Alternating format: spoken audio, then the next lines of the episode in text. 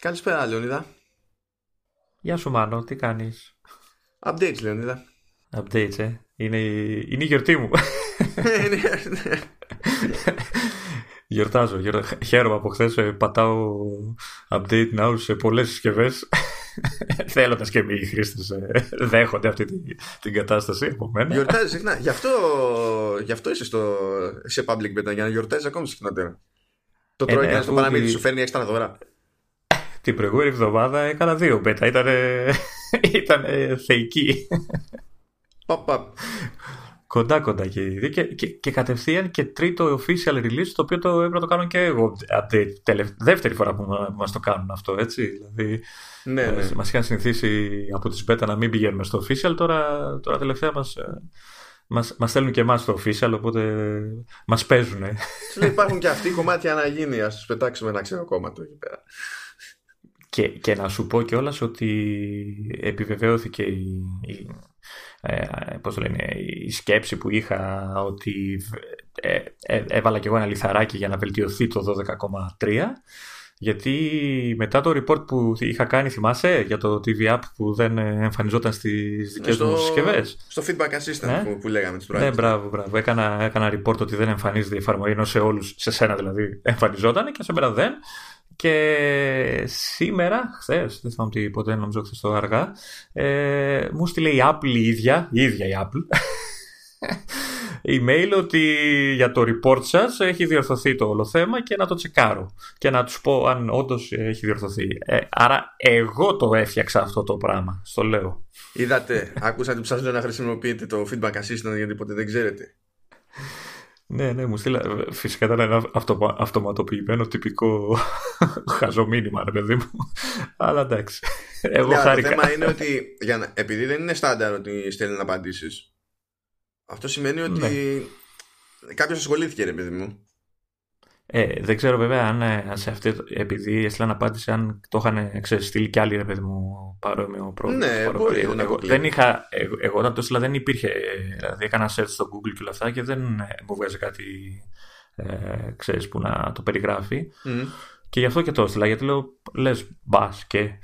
Ε, αλλά προφανώς ναι, για να κάτσαν τώρα και να απαντήσανε, ναι, μάλλον το, το γνωρίζανε. The Vest was right, Λεωνίδα, αυτό έχω να πω. The Vest was right. Βγήκανε πάντως τα updates χθες, έτσι, για όσους δεν έχουν ε, κάνει το, ακόμα δεν έχουν τσεκάρει το, τη συσκευή τους. Ε, εντάξει, τι έχουμε? Έχουμε iOS δώδεκα κόμμα τρία, σωστά? Ναι, έχουμε το δώδεκα κόμμα τρία του ό,τι είναι αυτό που παίρνει στο HomePod. Έχουμε macOS που δεν θυμάμαι ποτέ τα νούμερα. Έλα, έλα, ντροπή, ντροπή, ντροπή, ντροπή. Ποτέ όμως, έλα. ποτέ. Είναι δέκα, δεκατέσσερα, πέντε. Ναι, οκ. Okay. Και έχουμε και watchOS και tvOS, για να μην λες ότι το ξεχνάω συνέχεια. Πάλι δεν θυμάμαι τα νούμερα του tvOS, γιατί δεν έχω, οπότε δεν με νοιάζει. Και έχουμε και watchOS ε, πέντε δύο ένα. Ε, αυτά. Πολύ σημαντικές ενημερώσεις. Έλα, εντάξει, εντάξει. Κοροϊδεύω λίγο. Κακίες, δηλαδή. Κακιούλες, κακιούλες. Εντάξει, στο iOS η βασική ουσιαστικά ενημέρωση είναι το τι βι app, έτσι, που εμφανίζεται πλέον επίσημα σε όλους. Και το οποίο περιμένουμε, ξέρεις, προς το φθινόπωρο που θα βγουν και καινούργιες υπηρεσίες, να δούμε τι... πώς και τι θα κουμπώσει επάνω και πώς θα είναι η τελική του μορφή και όλα αυτά. Τέλος πάντων, για την ώρα έχουμε την ανανεωμένη εφαρμογή, η οποία, αν θυμάμαι καλά, αντικαθιστά το, το βίντεος. Ναι, εφαρμογή ναι. βίντεος του. Οκ, okay, και επίσης από ό,τι έχω δει, μπορείς να αγοράσεις ταινίες. Για μας τουλάχιστον εδώ δεν υπάρχουν ακόμα σειρές. Δεν ξέρω καν θα υπάρξουν σειρές στο μέλλον. Ναι, και εγώ δεν ξέρω. Είναι τόσα χρόνια δηλαδή που δεν έχουμε σειρές, δεν ξέρω τι τους στέει, αλλά τέλος πάντων να. αυτά που είχαμε, αυτά έχουμε. Ως προς mm. αυτό δηλαδή. Ταινίες κανονικά. Και εντάξει, μου αρέσει και περισσότερο το, το interface γενικά στα στοιχεία της ταινίας που, που έχει εκεί πληροφορίες. Έχει βγάλει και κάτι προσφορές αυτές τις μέρες. Α, αυτό που μου έλεγες πριν, ε. Ναι, συνήθως, ναι, αυτό που, λέγαμε, που έλεγα πιο πριν στο Λεωνίδα ήταν ότι όταν λέει η Apple ε, ταινίες κάτω από οκτώ ευρώ συνήθως εννοεί επτά ενενήντα εννιά.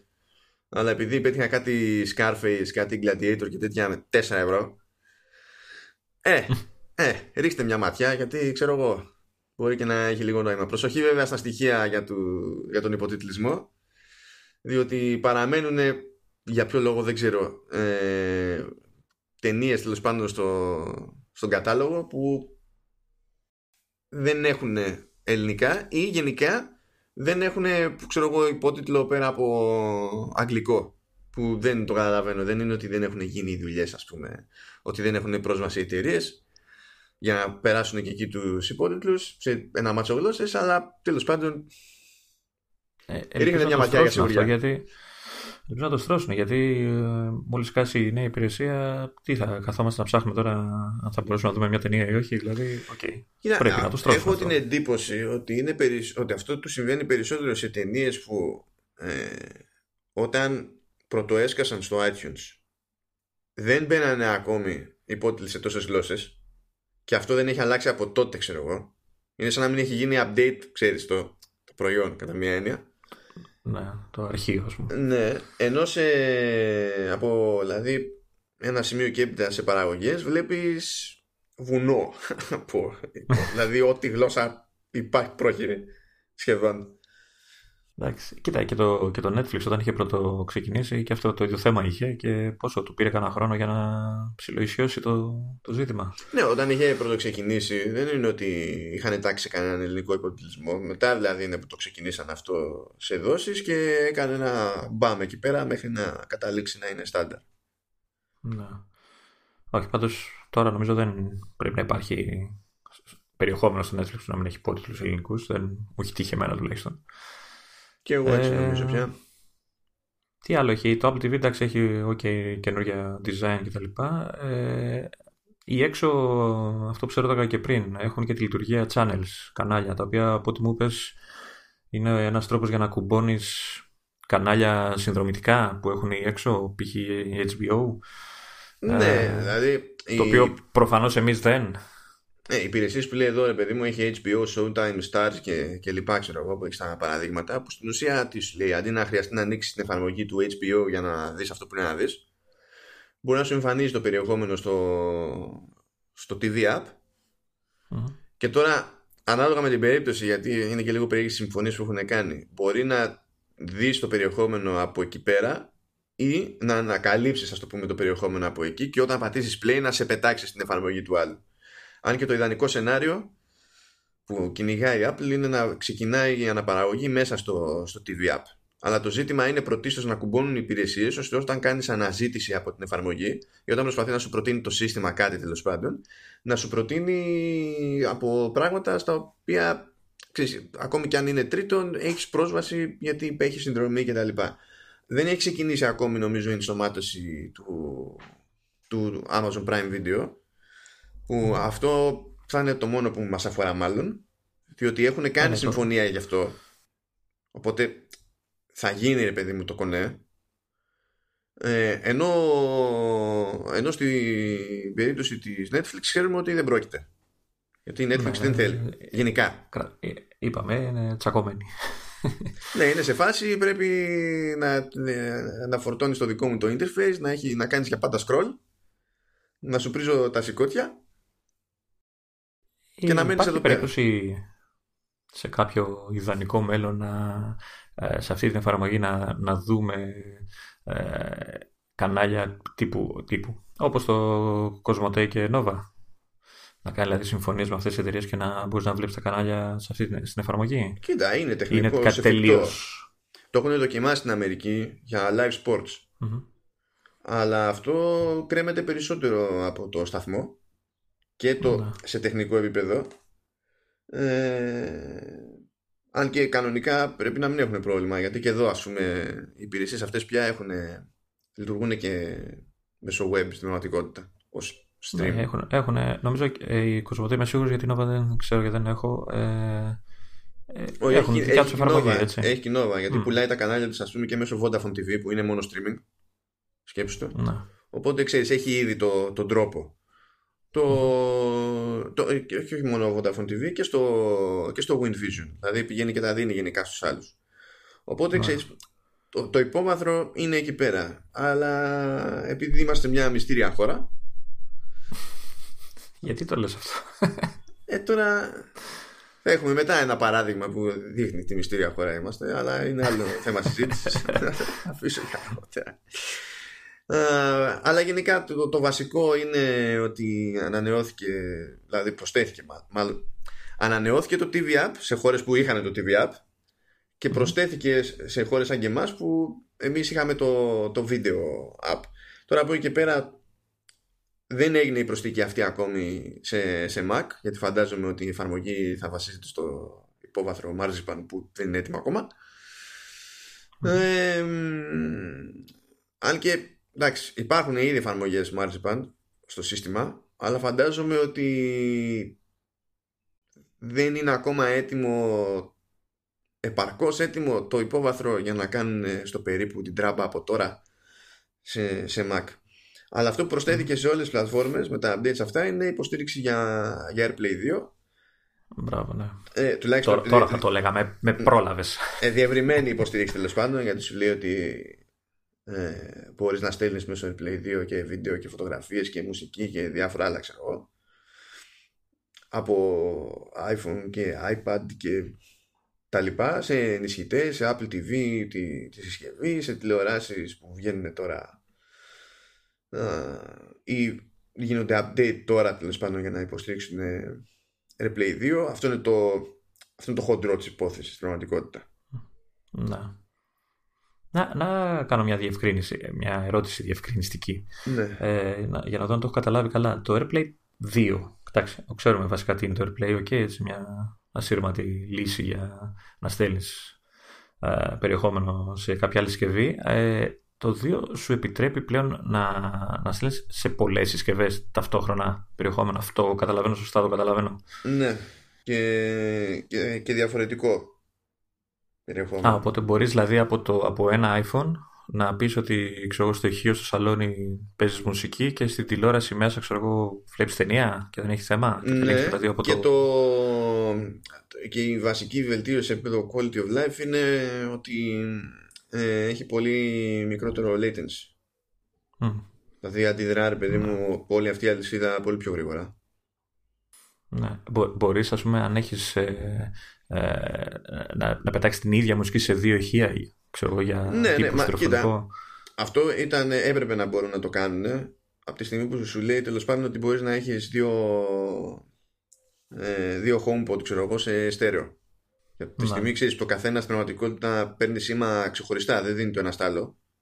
Mm-hmm. ε, έπρεπε να ισχύει αυτό το πράγμα. Ένας λόγος δηλαδή που έγινε ανανέωση στο AirPlay ήταν και αυτός, επειδή έπρεπε να σου επιτρέπει να παίξεις στέρεο με δύο διαφορετικά σύρματα ηχεία. Και υποτίθεται ότι κάπου είχε πάρει το μάτι μου και ένα, μια πατέντα και καλά, ξέρεις, για το ενδεχόμενο να προσθέσουν και άλλα HomePod για να το παίξουν με surround και τέτοια, αλλά αυτό μέχρι στιγμής, ξέρεις, είναι concept. Mm.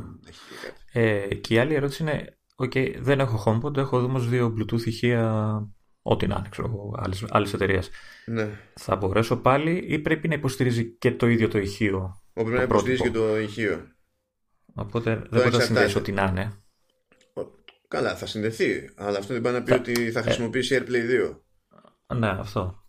Ότι θα συνδεθεί, θα συνδεθεί. Αλλά τώρα έχουν αυτή τη δόση, ρε παιδί μου. Ήταν, ήταν λίγα τα ηχεία προηγουμένως στην πρώτη έκδοση του AirPlay. Mm. Τώρα έχω δει αρκετά updates να γίνονται και από ανταγωνιστές. Ξέρω εγώ, Sonos και μπι εντ ο και μπι εντ ντάμπλιου. Που, τέλος πάντων, αυτά είναι ακριβά, ειδικά τα τελευταία δεύτερα. Ε, τα τελευταία δύο μάλλον, αλλά αντίστοιχα ξέρεις πλέον να μπαίνουν στο παιχνίδι τηλεόραση και αν έχεις την τηλεόραση συνδεδεμένη, ξέρεις, σε κάποιο ηχοσύστημα έχεις λύσει το ζήτημα, διότι τέλει στην τηλεόραση και το ηχοσύστημα παίζει ότι του δίνει τηλεόραση, δεν αποφασίζει, mm. είναι, δεν σκέφτεται καθόλου. Mm-hmm. ε, είναι, είναι, είναι σχετικό και το ιδανικό φυσικά είναι ο ενισχυτής, του πετάς ό,τι να είναι, όπως να είναι, έχεις ό,τι ηχεία σου γουστάρει. Mm. Και κάνει κομμάτι πάλι ο, ο ενισχυτής. Μάλιστα. Οκ. Okay. Μούλησες κάτι απορίες που είχα. Okay. Ε, πάει αυτό το, το θεματάκι, υποτίθεται. Τώρα στο HomePod δεν είχαμε κάτι συγκλονιστικό, κάτι, μια βελτίωση υποτίθεται για σύνδεση σε εταιρικά δίκτυα. Όλοι φανταζόμαστε εταιρικά δίκτυα που προσπαθούν να υποστηρίξουν HomePod και δεν αντιλαμβανόμαστε τι έχει παιχτεί. Το φαντάζεσαι αυτό σε εταιρεία. Μα ρε γαμώτο, δεν μπορούμε να συνδέσουμε το HomePod στο γραφείο. Γιατί? Όχι γιατί δεν μπορούμε να το συνδέσουμε, γιατί προσπαθείς να συνδέσει το HomePod στο γραφείο. Ε, μπορεί δεν μπορεί να κάνει πάρτι. Δεν αντιλαμβάνομαι τι, τι παίζει. Και στο, και στο Mac πάλι το update πάλι έτσι λίγο σκέτο είναι και αυτό, δεν έχει πολλά δεν πράγματα. Ναι, αυτό είναι ξεκάθαρα για το, για το AirPlay στην πραγματικότητα. Όλα τα υπόλοιπα mm. ήταν, ξέρω εγώ, να, είχαν ένα θέμα με audio latency λίστα MacBook Pro του δύο χιλιάδες δεκαοκτώ που φτιάξανε.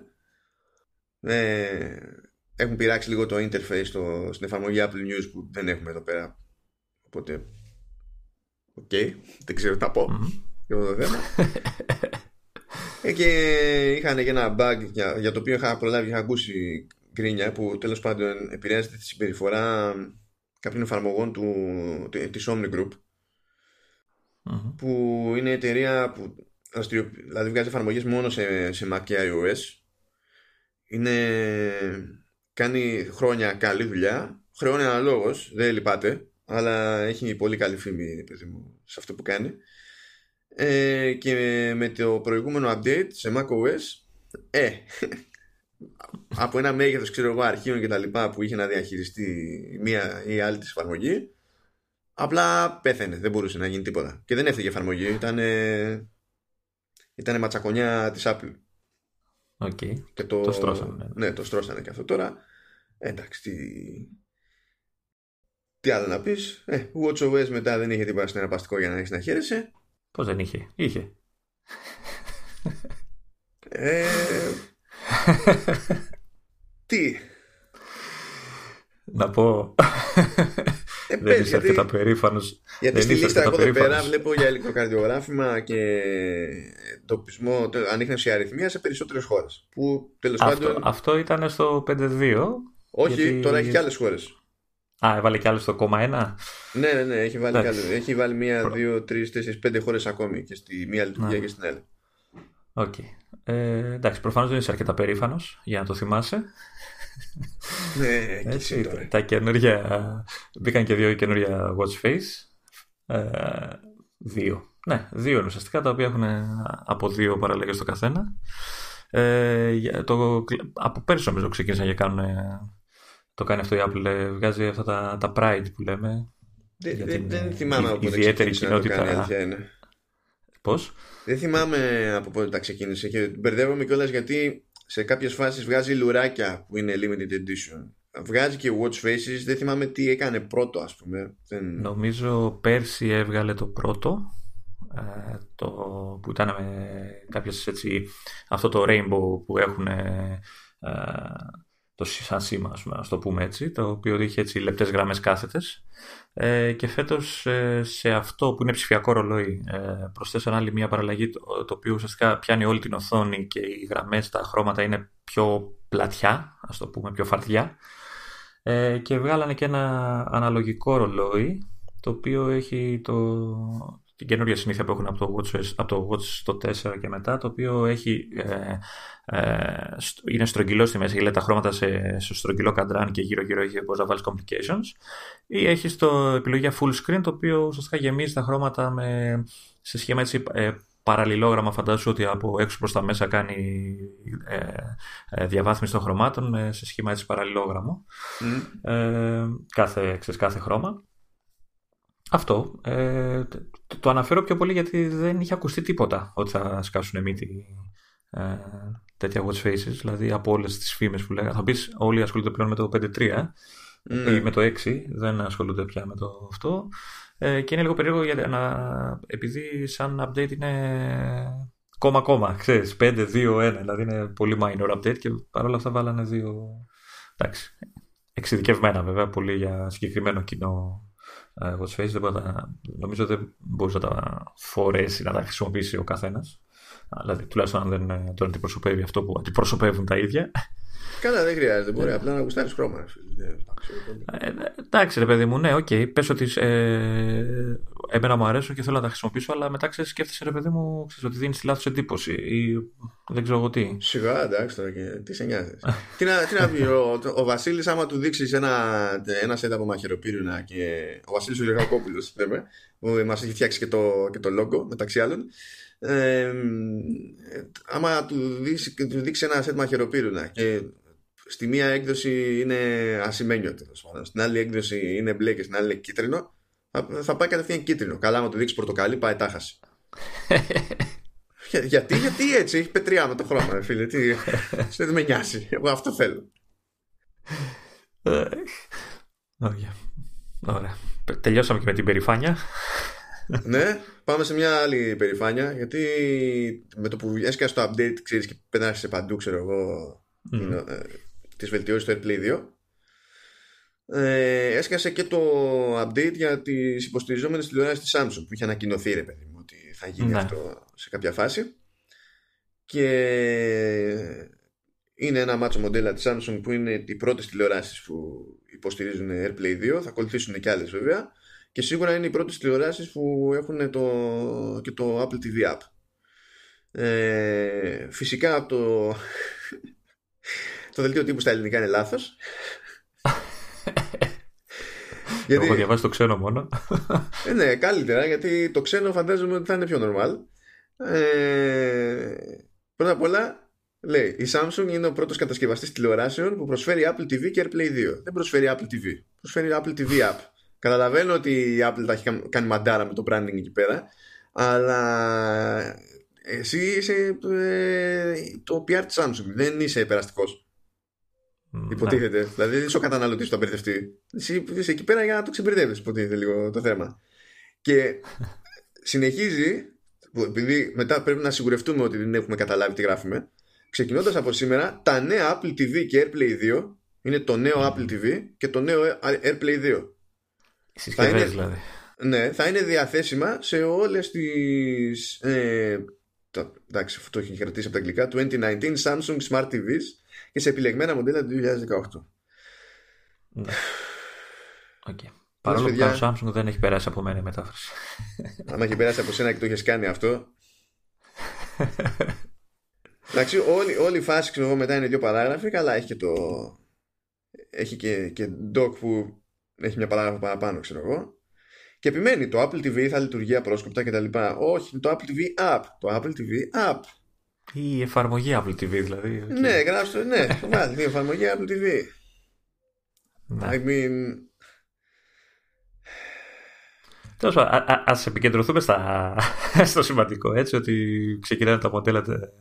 Ε, δεν ξέρω, οι άλλες εταιρείες έχουν πει τίποτα ακόμα ή αργούν? Κοίτα, η Vizio yeah. δεν μας νοιάζει γιατί δεν υπάρχει στην Ευρώπη γενικά, να σου έλεγα. Mm, ε, okay. και, η, και η Sony θα πάρουν ε, και, και η ελ τζι. Πρώτα θα πάρουν AirPlay δύο mm. και νομίζω ότι προς καλοκαίρι μεριά θα σκάσει και σε αυτούς ε, το Apple τι βι App. Ωραία. Θυμίζουμε ότι με αυτό πλέον οι χρήστες που έχουν iOS συσκευή macOS, δηλαδή ένα Mac ή ένα iPhone, iPad, θα μπορούν να βλέπουν βίντεο, φωτογραφίες και όλα αυτά στην τηλεόραση χωρίς να χρειάζεται να έχουν τη συσκευή Apple τι βι όπως χρειαζόταν μέχρι τώρα. Mm-hmm. Έτσι, σωστά τα λέω. Mm-hmm. Και από όσο βλέπω θα έχει και το κατάστημα, δηλαδή θα μπορούν να νοικιάζουν, να αγοράζουν. Ναι, αυτή είναι η μεγάλη διαφορά. Ότι πριν, ρε παιδί μου, αν δεν είχε συσκευή η Apple, δεν, δεν υπήρχε τρόπος ούτε να νοικιάσεις ούτε να αγοράσεις ταινία από iTunes mm-hmm. ή από τώρα. Τώρα θα μπερδευόμαστε, γιατί στο desktop αγοράζεις ταινία από iTunes, στα υπόλοιπα το αγοράζεις από το Apple τι βι App. Τέλος πάντων, αυτό. Αγοράζει ταινία από την Apple, ας το πούμε έτσι. Ε, έπρεπε να ήσουν από συσκευή της Apple. Αυτό είναι ένα άνοιγμα που κάνει, ρε παιδί μου, ώστε να έχει, ξέρεις, μεγαλύτερο. Πιθανό κοινό, ξέρω εγώ, και το κατάστημα, αλλά και η υπηρεσία που θα σκάσει αργότερα μετά. Δηλαδή το Apple τι βι Plus που θα έχει τις σειρές, ξέρω εγώ, και τέτοια πράγματα. Δηλαδή, όταν θα έρθει η ώρα, ρε παιδί μου, για την υπηρεσία αυτή, αυτές οι εφαρμογές της τηλεοράσης έχουν φτιαχτεί ώστε να υποστηρίζουν και εκείνη την υπηρεσία. Δεν, έχει, δεν είναι εντάξει, πάρτε να αγοράσετε καμιά ταινία μόνο. Να. Εντάξει, δεν με νοιάζει γιατί δεν έχω τηλεόραση καινούργια. Ναι, εντάξει. Ε, κοίτα, όποιος δεν έχει να όποιος δεν σκοπεύει να αλλάξει τηλεόραση και δεν το ενδιαφέρει αυτό το πράγμα, υπάρχει και το Apple τι βι, ξέρω εγώ. Κοίτα, να, να, να, να κάνουμε μια συμφωνία. Αν δεν έχω κάτι, δεν με νοιάζει. Εντάξει. Εντάξει, εντάξει. Οκ. Okay, okay. okay. Θα, δεν θα μπλέξω στη συζήτηση που κάναμε νωρίτερα για το, για το Σάββατο που μας πέρασε. Και τώρα η μέρα Τρίτη δεκατέσσερις του μήνα είναι που ηχογραφούμε. Το επεισόδιο θα βγει δεκαπέντε του μήνα. Ναι, εντάξει, θα το ξεχάσουμε όλα. Τα ξεχνάω όλα αυτά. Δεν θα σε φέρω σε δύσκολη θέση. Περίμενα να ξεκινήσεις έτσι σήμερα, αλλά ήσουν ένα καλό παιδί. Όχι, όπως είπε ο, ο Ηλίας ο Παπάς χτες σε μια διαφωνία που είχαμε στο, στο Facebook. Ανθρώπινη διαφωνία, δεν είχαμε κάποιο ζήτημα. Λέει, έμαθα κάτι χρήσιμο σήμερα. Λέει, ε, ε, πώς, πώς μου το είπε, ξεμπρόστιασα την ανθρωπιά σου. Και τώρα... Πραγματικά δε. Δε, δεν το πιστεύει κανένας. Δεν το πιστεύει κανένας. Γι' αυτό κάνω μια καλή πράξη σήμερα με σένα, Λεωνίδα. Δεν θα ξεμπροστιάσω okay. εγώ εσένα. Όχι τίποτα άλλο. Απλά για να συντηρήσω α, αυτή την πλάνη που προσπάθησε να χτίσει ο, ο Ηλίας περί ανθρωπιάσμου. Okay. Γιατί δεν ξέρεις, μπορεί να φανεί χρήσιμη, ρε παιδί μου, αυτή, αυτή η παρανόηση στο, στο μέλλον. Θα δούμε, ξέρω εγώ. Ναι, οκ. Λοιπόν. Για πες τι κάνουμε τώρα, τι λέμε. Λέω, λέω επειδή κάναμε υποτίθεται μια αναφορά στο ότι είμαστε μυστήρια χώρα. Okay. Λέω να ασχοληθούμε με το, με το Garmin Pay. Πώς φαίνεται αυτό? Ε, πώς μου φαίνεται, τρέχω να προμηθευτώ, να προμηθευτώ ρολόι και να πάω να γραφτώ στην καινούργια υπηρεσία της, της Alpha Bank. Ποιος, ναι, Alpha Bank, ναι, ναι, με Alpha Bank. Ναι. Για πες. Για πες, γιατί από ό,τι καταλαβαίνω σου άρεσε πάρα πολύ η είδηση. Ναι, μου άρεσε πάρα πολύ, διότι έχουμε τις τράπεζες εδώ πέρα και οι τράπεζες, ξέρεις, υποτίθεται ότι έχουν διάφορες επιλογές. Μπορούν να συνεργαστούν με Apple Pay, μπορούν να συνεργαστούν με. Ε, τώρα θα πω. Νομίζω Android Pay το λένε, έχει αλλάξει είκοσι φορές ε, ονομασία. ε, υπάρχει ακόμα και το Samsung Pay που έχει. Το, το, όλα αυτά, πώς να σου πω, έχουν περισσότερες υποστηριζόμενες συσκευές. Τέλος πάντων, έχει, υπάρχουν πολλών είδων Pay. Ε? Ναι, ναι, ισχύει. Ισχύει. Έτσι. Το αφήνουμε αυτό εκεί να πεις. Και, ναι. Και έχει, έχει στην ελληνική τράπεζα που προφανώς δεν γουστάρει κανέναν από όλους αυτούς, παιδί μου. Ή τα έχει βρει σκούρα, ή δεν θέλει να κάνει τις παραχωρήσεις που ενδεχομένως της ζητάνε ό,τι να είναι, και σου λέει τι να κάνω που, για να έχω να λέω ότι κάτι έκανα. Garmin Pay. Γιατί δεν φτάνει που δεν είναι τεράστια κατηγορία τα smartwatches, πηγαίνεις και στην Garmin που είναι και από τις ακριβές περιπτώσεις και τις αρκετά εξειδικευμένες περιπτώσεις που είναι καλά, έτσι, είναι καλά τα... Όχι, ναι, ε, δεν συζητάει κανείς. Ειδικά για, για sports και τέτοια είναι πολύ καλά. Αλλά δεν... Δεν είναι η... πάσιμο αυτό στην αγορά για αυτού του τύπου τις πληρωμές. Προφανώς εννοεί, εννοείς ότι δεν ήταν η πιο προφανής επιλογή, σαν πρώτη επιλογή τέλος πάντων. Έτσι, δηλαδή, θα μπορούσαν να κινηθούν αλλιώς. Ναι, και σκέψτε ότι η Garmin ό, όλο αυτό το υποστηρίζει με τα, με τα ρολόγια της. Δηλαδή, θεωρώ αδιανόητο να μπαίνεις στη διαδικασία ως τράπεζα να μπλέξεις μια τέτοια υπηρεσία και να μην πηγαίνεις με κάποια υπηρεσία που λειτουργεί σε smartphone. Ναι. Γιατί όλοι έχουν smartphone. Δηλαδή, smartwatches και δι Garmin. Είναι υποσύνολο του υποσυνόλου. Να. Τουλάχιστον το έχουν, από ό,τι βλέπω εδώ, το έχουν φτιάξει καλά. Η όλη η διαδικασία είναι εύκολη για να ενεργοποιήσεις το... την ναι, όλη διαδικασία. Κοίτα, όταν μια πρέπει... παράγραφο οδηγίες είναι, δεν είναι. Από ό,τι βλέπω εδώ έχει μια ολόκληρη... Έχει πλάκα, γιατί διαβάζω. Η διαδικασία ενεργοποίησης είναι απλή. Μία παράγραφο μετά. Από αυτό καταλαβαίνεις ότι... Μία παράγραφο μετά έχεις καταλάβει τι πρέπει να κάνεις. Οκ. Okay.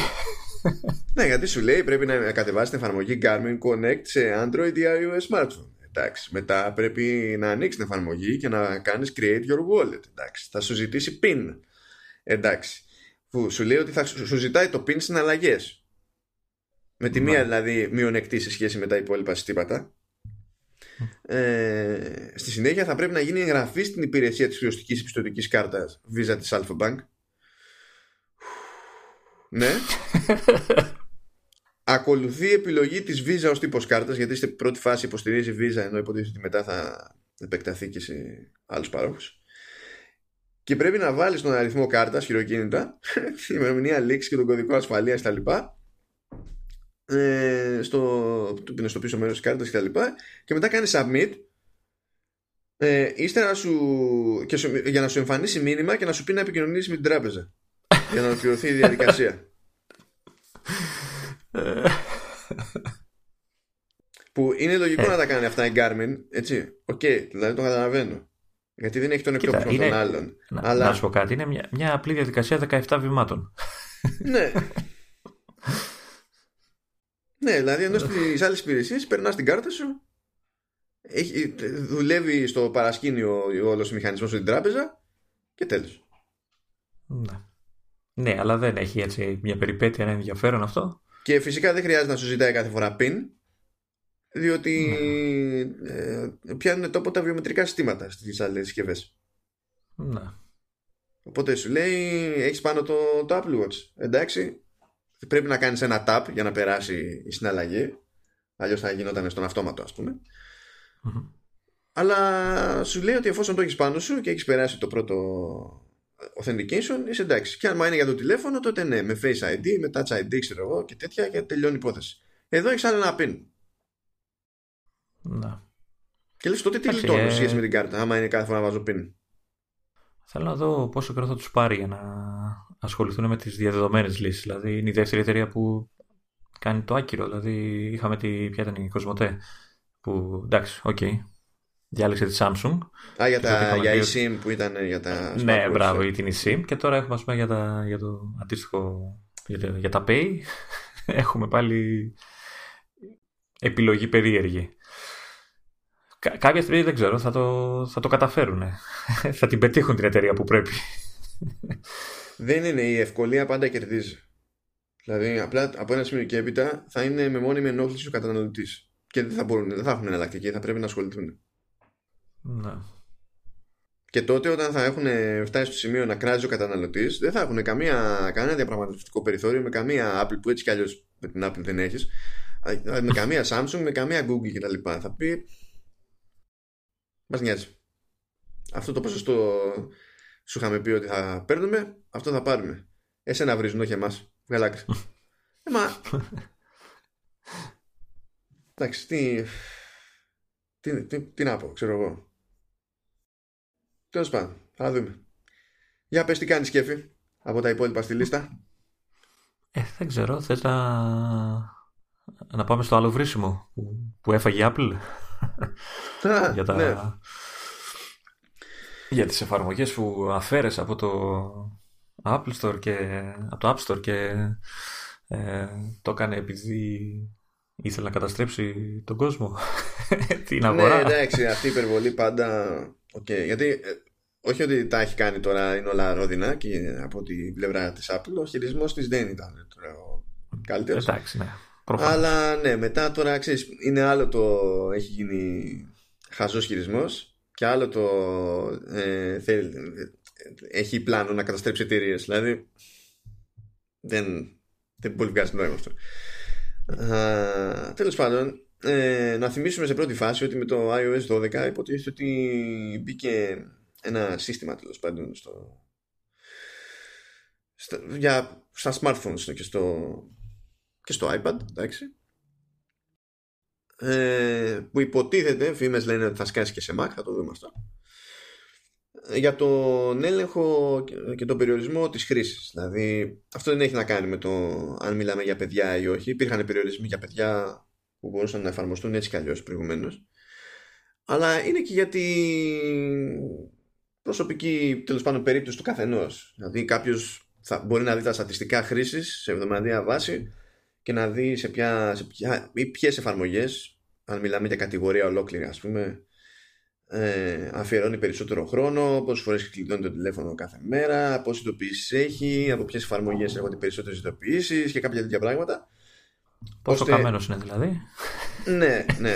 Ώστε αν δει, ρε παιδί μου, γιατί όταν τα έχεις αυτά μαζεμένα σαν στοιχεία, είναι ευκολότερο να συνειδητοποιήσεις, ξέρεις, αν κάπου το έχεις παρακάνει. Ε, και με αυτό το σκεπτικό έχεις το περιθώριο μετά να βάλεις περιορισμούς και να πεις, παιδί μου, ότι εγώ για αυτή την κατηγορία εφαρμογών ή σε αυτή την εφαρμογή θέλω, θέλω κόφτη. Ότι τόσο χρόνο δίνω στον εαυτό μου μες στην ημέρα. Που εύκολα μπορείς να το προσπεράσεις αυτό, γιατί όταν φτάσεις στο όριο, λίγο πριν το φτάσεις θα σε προειδοποιήσει, και όταν φτάσεις στο όριο σου βγάζει ειδοποίηση και μπορείς να το κάνεις skip. Αλλά το θέμα είναι ότι τουλάχιστον ξέρεις. Κάποιος το θυμίζει ότι το παραξευτιλίζεις. ε, τέλος πάντων, αυτό το σύστημα είναι αυτό που είναι, ρε παιδί μου. Υπήρχαν, πριν όμως εμφανιστεί το screen time, υπήρχαν εφαρμογές που έκαναν αυτό το πράγμα. Και ήταν στημένες πιο πολύ για ε, το κομμαντάρισμα στα παιδιά. Ε, και άρχισε να βγάζει λοιπόν μερικές από αυτές τις εφαρμογές από το App Store ή η Apple. Ειδοποίησε τους developers, και εκεί είναι ένα από τα στραβά που κάνει η Apple σε αυτές τις περιπτώσεις. Τους ειδοποίησε αργά, κατόπιν εορτής, και τους έδωσε αδιανόητα σύντομο χρονικό διάστημα για την όποια αντίδραση. Οπότε δεν υπήρχε καμία περίπτωση κανένας να προλάβει να κάνει οτιδήποτε. Ε, να προσθέσω ότι πέρα από το, αυτό το στραβό, και το στραβό ότι έ, έπεσε κοντά η κίνηση αφαιρώ και διάθεσης νέας λειτουργίας. Ναι. Το screen time δηλαδή. Ναι, πέσανε, ναι. Ξέρεις, κυκλοφόρησε το screen time και όλος τυχαίως μετά αποφάσισε η Apple να, να αφαιρέσει τις όποιες εφαρμογές. Ναι, είναι αδύνατο να μην το συνδέσει αυτό μες στο μυαλό του κάποιος, παιδί μου. Δηλαδή, ό,τι και να ισχύει από πίσω, θα πεις ότι α, γι' αυτό ξέρω εγώ. Okay. Και, και ειδικά είσαι και μια εταιρεία που στηρίζεσαι οικονομικά. Έτσι, δηλαδή, υπήρχαν εταιρείες από τη διάβαζα. Okay, που... Ναι, μα άμα είσαι εταιρεία που, που κάνεις δηλαδή, αυτό. Ε, ναι. Τελείωσες. Okay. Είναι λογικό να, να ενοχληθείς βασικά. Και χωρίς να σε νοιάζει για ποιο λόγο έχει γίνει το οτιδήποτε. Γιατί ξαφνικά ξυπνάς και σου λέει: όχι, πακέτο, δεν, δεν μπορείς πλέον. Και mm. λες: μα εγώ αυτό κάνω. Δεν κάνω κάτι άλλο, κάνω αυτό. Πακέτο. εν, εν, εννοείται ότι έγινε χαμός, έτσι, ότι άρχισαν και γκρινιάζαν όλοι. Ναι, εντάξει, μα ε... είναι, είναι λογική η γκρίνια. Δηλαδή το λιγότερο έπρεπε να είχε επικοινωνήσει μαζί τους πολύ νωρίτερα. Και να προσπαθούσουν να βρουν από κοινού μια λύση, όχι ξαφνικά να τους πετάξει έξω. Ναι. Ε, γιατί να σου πω κάτι. Εντάξει, ε, έκανε μια διευκρίνηση η Apple που σε τεχνικό επίπεδο έχει δίκιο. Γιατί σου λέει ότι για να λειτουργήσουν αυτές οι εφαρμογές, για να μπορεί μια εφαρμογή να παρακολουθεί όλη την δραστηριότητα στο σύστημα, επειδή δεν είναι κάτι που βασίζεται σε έι πι άις του iOS και μπορεί να κουμπώσει οποιοδήποτε developer, έπρεπε να περάσεις προφίλ εμ ντι εμ. Σαν και αυτά που περνάνε σε εταιρείες και εγώ για το device management κτλ. Αυτό σημαίνει ότι όταν περάσεις ένα mobile device management profile, ναι, μεν μπορεί να λειτουργήσει μια τέτοια εφαρμογή και εσύ που είσαι γονιός και εγώ να βλέπεις τι είδους χρήση κάνει το παιδί στη συσκευή του, αλλά μπορεί να δει και η εταιρεία. Και δεν υπάρχει τρόπος να το αποφύγεις αυτό, τουλάχιστον όχι εφόσον ακολουθείς αυτή τη, τη λύση με τα εμ ντι εμ. Mm-hmm. Ε... Και αυτό ήταν το σημείο τριβής για την Apple. Γιατί σου λέει ότι δεν θέλω τα δεδομένα χρήσης της συσκευής, μπορεί να είναι σε παιδικά χέρια, μπορεί να είναι σε αλλού, τα χέρια δεν έχει σημασία, να μπορεί να τα δει η εταιρεία που παρέχει την υπηρεσία. Δηλαδή το είδε μες στο μυαλό της εταιρείας, προστασία, ή, το είδε η Apple μες στο μυαλό της ως προστασία προσωπικών δεδομένων. Να. Που το καταλαβαίνω Έχει. αυτό. Και ταιριάζει και, και με την ευρύτερη πολιτική της. Δηλαδή δεν είναι ότι αυτό που σκέφτηκε να κάνει, αυτό που σκέφτηκε ότι καλό είναι να πετύχει τέλος πάντων, ε, είναι στραβό, αλλά δεν πάνε έτσι, διότι ξέρεις, το να χρησιμοποιείς εμ ντι εμ profiles είναι κάτι που στην τελική υποστηρίζεται από το iOS. Να. Ε, και σε εταιρικό περιβάλλον δεν έχεις πρόβλημα, αλλά σε εταιρικό, σε εταιρικό περιβάλλον είναι και το θέμα ότι ξέρεις ότι στο περνάνε σε συσκευή που είναι εταιρική, δεν είναι προσωπική συσκευή, δεν είναι πραγματικά για προσωπική σου χρήση.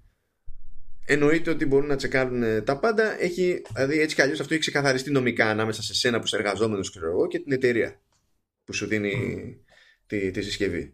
Με την ίδια λογική που όταν θα σου δώσει ένα εταιρικό λάπτοπ τέλος πάντων και θα σου έχει περάσει βι πι εν για να μπαίνει στο intranet, εννοείται ότι βλέπει όλο το traffic. Δεν έχει σημασία τι, τι νομίζεις. Το ζήτημα είναι, εντάξει, αυτό είναι στραβό μόνο άμα δεν σε έχει προειδοποιήσει, ξέρω εγώ. Αλλά σε προειδοποιούν. Δεν είναι χαζί. Τέλος πάντων. Οπότε Καταλαβαίνω την επιδίωξη, συμφωνώ με την επιδίωξη, αλλά αυτό το όπου τελευταία στιγμή και μένουν οι άλλοι σε ξύλι, ε, δεν είναι πολύ normal. Να. Γιατί δεν είδα και πουθενά να λέει στη δική της τη, τη διευκρίνηση ότι προσπαθήσαμε να βρούμε μια εναλλακτική αλλά δεν βρήκαμε ή δεν υπάρχει, ξέρω εγώ. Ε, μετά το χαμό οι developers, ξέρεις, και αφού απάντησε και είπε όλα αυτά που είπε η Apple, προσπα... προσπαθήσαν και είπαν ότι μια από τις εναλλακτικές είναι να δώσει τα έι πι άι που χρησιμοποιεί για το δικό της screen time, ε, να τα κάνει public ώστε να μπορούσαν να τα χρησιμοποιήσουν και, και αυτοί. Ε, δεν ξέρω, μέχρι και έχω φτάσει, δεν ε, ξέρω αν ε, απάντησε κάτι γι' αυτό σε, σε αυτά τα αιτήματα η Apple. Ε, δεν ξέρω, θα αλλά είναι κάτι τέτοιο. Αυτό και να το κάνει, το δεν, το, δεν το προανακοινώνει. Ναι. Γιατί θα, θα μπορούσε να είναι και το άλλο, να τα πρόσεξε. Επειδή με τα μυαλά που κουβαλάει η Apple που δεν θέλει να λέει τίποτα ποτέ, ξέρω εγώ, ακόμα και αν τα έχει υπολογισμένα αυτά τα έι πι άις για να τα δείξει στο ντάμπλιου ντάμπλιου ντι σι σε λιγότερο από ένα μήνα, δεν θα έμπαινε στη διαδικασία να πει από τώρα ότι έρχονται, γιατί θα το θεωρούσε χαλάστα. Ναι.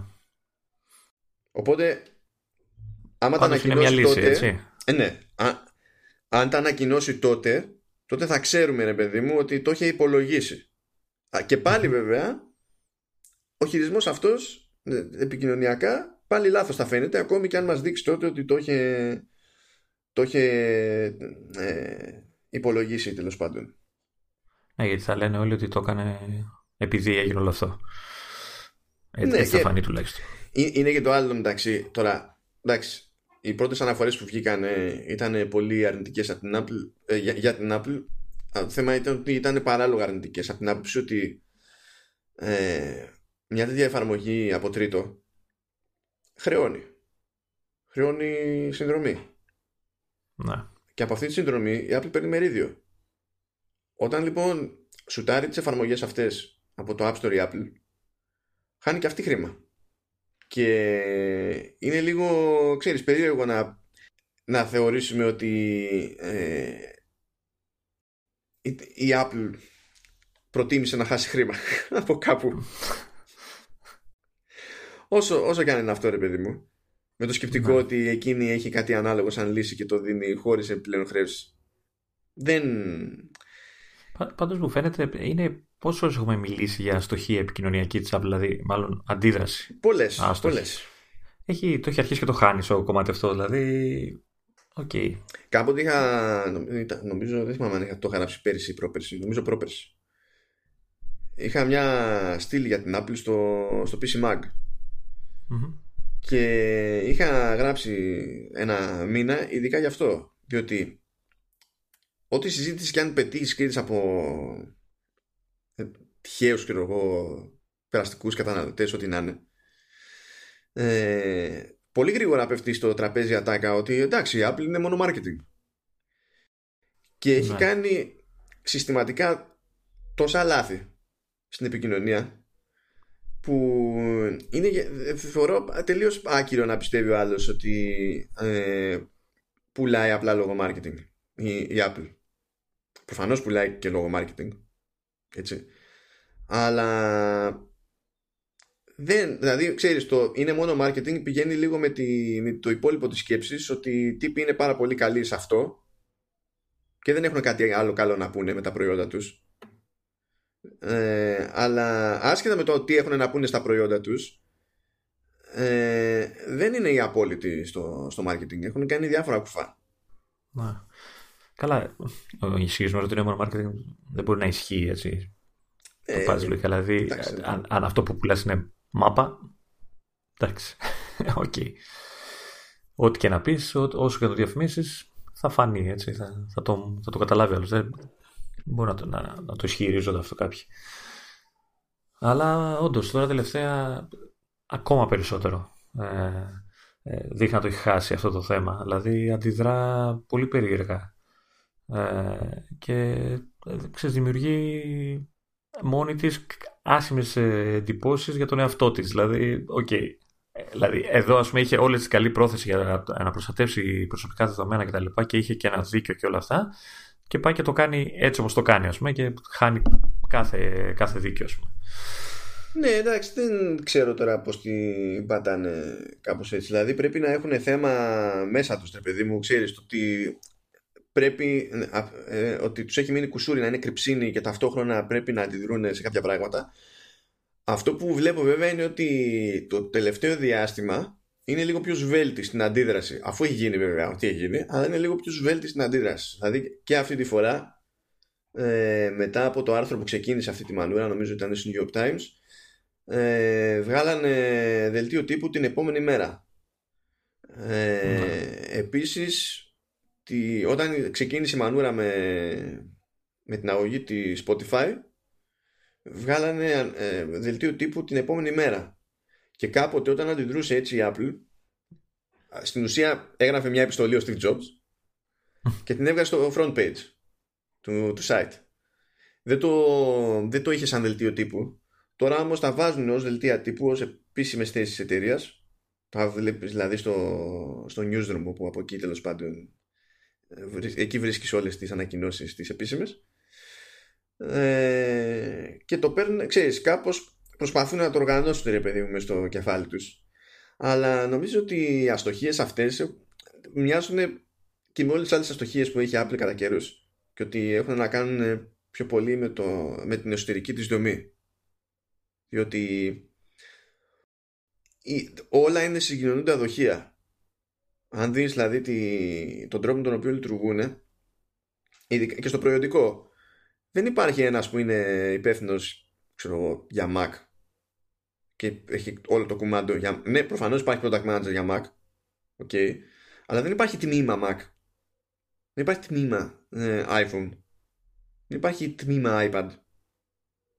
No. Υπάρχει τμήμα hardware, τελεία, τμήμα software, τελεία. Οπότε ξέρεις, έχουν συνηθίσει να τα βλέπουν όλα ως κομμάτια ενός ευρύτερου puzzle, τέλος πάντων. Ε, προσπαθούν να μην κρατάνε, να κρατάνε τις ομάδες τους από πλήθος ατόμων, ξέρεις, να μην ξεφεύγουν από κάποια νούμερα.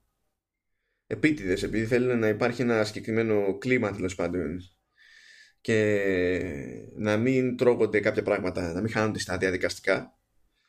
Mm. Αλλά αυτό σημαίνει ότι είναι πιο δύσκολο να έχεις και τον απόλυτο έλεγχο σε κάποια πράγματα. Εντάξει, ε, δεν ξέρω, πρέπει κάπως να το δουν όμως, έτσι, δηλαδή δεν μπορεί να λένε, να βγάζουν μια απάντηση και μετά να χρειάζονται άλλες δύο απαντήσεις για να ναι. στρώσουν το όλο θέμα, έτσι, δηλαδή ναι, κάπως συμφωνώ, πρέπει κάπου, συμφωνώ. κάποιος να είναι υπεύθυνος για το τι ξεστομίζει ο καθένας. Κοίτα, έχουν κάνει και πιο ένας τεχνικά, ε, όταν, ήταν, α, εντάξει, ό, όταν ανεβάζει τις τιμές στην, στην Ευρωζώνη δεν ανοίγει μύτη. Όταν λόγω Ε, ισοτιμιών έβαλε μεγάλο καπέλο στη, στις τιμές για τη Βρετανία σε λίρες, ε, οι Βρετανοί βρικάρανε και γίνει χαμούλης και γρα, γραφόντουσαν, ρε παιδί μου, άρθρα για το ζήτημα, λέγονταν πράγματα σε εξειδικευμένα podcast, γινόταν, ρε παιδί μου, υπήρχε μια τριβή για το πράγμα. Και λίγες μέρες αργότερα πηγαίνει και ανακοινώνει το, το βιβλίο του Τζόνι Άιβ, ξέρω εγώ, που κάνει τρία εκατοστάρικα. Και λες τώρα, κανονικά, εφόσον βλέπεις, γιατί παίρνουν χαμπάρι αυτά που ακούγονται, δεν είναι ότι δεν τα παίρνουν. Βλέπεις ότι τρως κρά αυτή τη στιγμή για την ανατίμηση των προϊόντων σου σε μια, σε μια μεγάλη αγορά. Συζητείται παντού. Και μου πηγαίνεις λίγες μέρες αργότερα και μου δείχνεις τριακόσια ευρώ βιβλίο. Το κάνεις, ρε φίλε, δηλαδή περίμενε. Περίμενε μια εβδομάδα ακόμη, ξέρω εγώ, δύο. Να ξεχαστεί λίγο το θέμα. Ναι, ναι, ναι. Ναι. Και φυσικά είχε ακριβώς αυτό το, το, το, τον αντίκτυπο που φαντάζεσαι. Στραβώσανε κι άλλο. Ε, βέβαια. Γιατί αρχίσανε με τη μία, α, ώστε γι' αυτό δηλαδή. Είναι τώρα, ανεβάζει τις τιμές από εκεί πέρα, για να έχει να λέει ότι θα ασχολείται ο άλλος με το, με το βιβλίο και να βγάζει το βιβλίο και να μας ζητάει τόσα λεφτά. Όχι ότι, ξέρεις, άμα περιμένανε εσάι, δεν θα σκεφτόταν κάποιος αναλόγος, αλλά τώρα τους το κάνεις εύκολο. Εντάξει, ελπίζω να, να οργανωθούν λίγο σε αυτό το τομέα, γιατί δεν δε, δε, δε, δε, δε μας τα λένε καλά. Τι να πω, ξέρω εγώ. Δεν έχει τίποτα άλλο. Για το global marketing γενικά, ρε παιδί μου, ο γενικός της για το marketing είναι ο Phil Schiller. Ο Phil Schiller είναι πολύ καλός. Ναι. Αν τον πετύξει okay. συζήτηση δηλαδή, ε, είναι πολύ καλός στο πώς χειρίζεται την επικοινωνία. Πάρα πάρα πολύ καλός. Αλλά πρέπει να υπάρχει ένα κόλλημα με το τι ανακοινώνει η εταιρεία ως εταιρεία προς τα έξω για κάποια πράγματα. Ναι. Δεν ξέρω τι, τι παίζει. Τέλος πάντων. Θες να πούμε για κάμερα bumps? Ε, πάμε στα, στα φουσκώματα. Πάμε στα φουσκώματα. Πώς θα τα πούμε αυτά, δηλαδή? Εγώ συνηθίσει να τα ακούω, ξέρεις, και να το βλέπω γραμμένο ως κάμερα bump. Ως bump, ναι. Ε, στα, πώς θα το λέγαμε στα, στα ελληνικά? Έλατε. Εξόγκωμα. Εξόγκωμα, αυτό το εξόγκωμα, ναι. Σωστά. Προεξοχή ακούγεται λίγο πιο χαριτωμένο, αλλά το εξόγκωμα ναι. νομίζω ότι είναι πιο ακριβές. Του, τουλάχιστον ε, αν ισχύσουν οι φήμες που, που διαβάζω για τα επόμενα, ε, τότε μιλάμε για πραγματικά εξόγκωμα, έτσι. Έχει, έχει πλάκα το μεταξύ, γιατί μου αρέσει που είδα κάτι δημοσιεύσεις που συζητάνε για το ενδεχόμενο με βάση, ξέρεις, αυτά που έχουν ακούσει, που έχουν φτιαχτεί κάποια καλούπια για τις θήκες, που αυτό δεν σημαίνει από μόνο του κάτι, διότι πολλές φορές κατασκευαστές στην Κίνα βασίζονται στις φήμες για να ετοιμάσουν καλούπια για θήκες, για να προλάβουν να βγουν νωρίτερα στην αγορά και να βγάλουν φράγκο. Και mm. μερικές χρονιές πέφτουν μέσα, κάποιες άλλες χρονιές πέφτουν έξω, και πότε την πατάνε, πότε βγάζουν χρήμα μπαμ μπαμ. Uh, και βασίζονται και δυτικές εταιρείες αυτό που παράγουν εκείνα, ρε παιδί μου, γιατί όταν πρέπει ο άλλος να παράξει τουλάχιστον δέκα χιλιάδες κομμάτια, άμα έχει πέσει έξω στη μέτρηση, καταλαβαίνεις, ούψ, δέκα χιλιάδες κομμάτια πακέτο. Ναι, αυτό τη, τη μέτρηση πώς την καταφέρουν, δηλαδή, εντάξει, okay, βλέπω μια φωτογραφία και πώς το υπολογίζουν. Ε, κοίτα, βγαίνουν, βγαίνουν σχημάτιξ, υποτίθεται, από τη γραμμή παραγωγής. Ah. Και καλά, έτσι παρουσιάζονται. Τώρα, αν είναι τα σωστά, αν είναι τα ακριβή, είναι άλλο καπέλο. Αλλά γενικά πάντα υπάρχει κάποιος καλοθελητής, είτε να, ε, να φροντίσει να διαρρεύσει κάτι που ισχύει, είτε να φροντίσει να διαρρεύσει κάτι που φαίνεται πιστευτό και να τσιμπήσει γι' αυτό τίποτα, τέλος πάντων. Αλλά το, ναι. το, το θέμα μας είναι το ίδιο το εξόγκωμα, από ό,τι έχω καταλάβει, έτσι. ε, το οποίο. Το έχουμε αρχίσει, έχουμε αρχίσει και το συνηθίζουμε. Το έχουμε, πόσα μοντέλα τώρα κυκλοφορούν, πόσα χρόνια τώρα που κυκλοφορούν ε, κινητά και τάμπλετ με την κάμερα να εξέχει από πίσω. Νομίζω ότι είναι από το έξι ε, και έπειτα. Το δικό μου το iPad πρώτο πρώτο έχει, έχει κάμερα που εξέχει, νομίζω πιο πριν, έτσι, αρκετά πιο πριν. Ε, δεν θυμάμαι ποιο ήταν το πρώτο που έβγαλε Pump. Ε, το έξι ή το έξι ες, ποιο ήταν?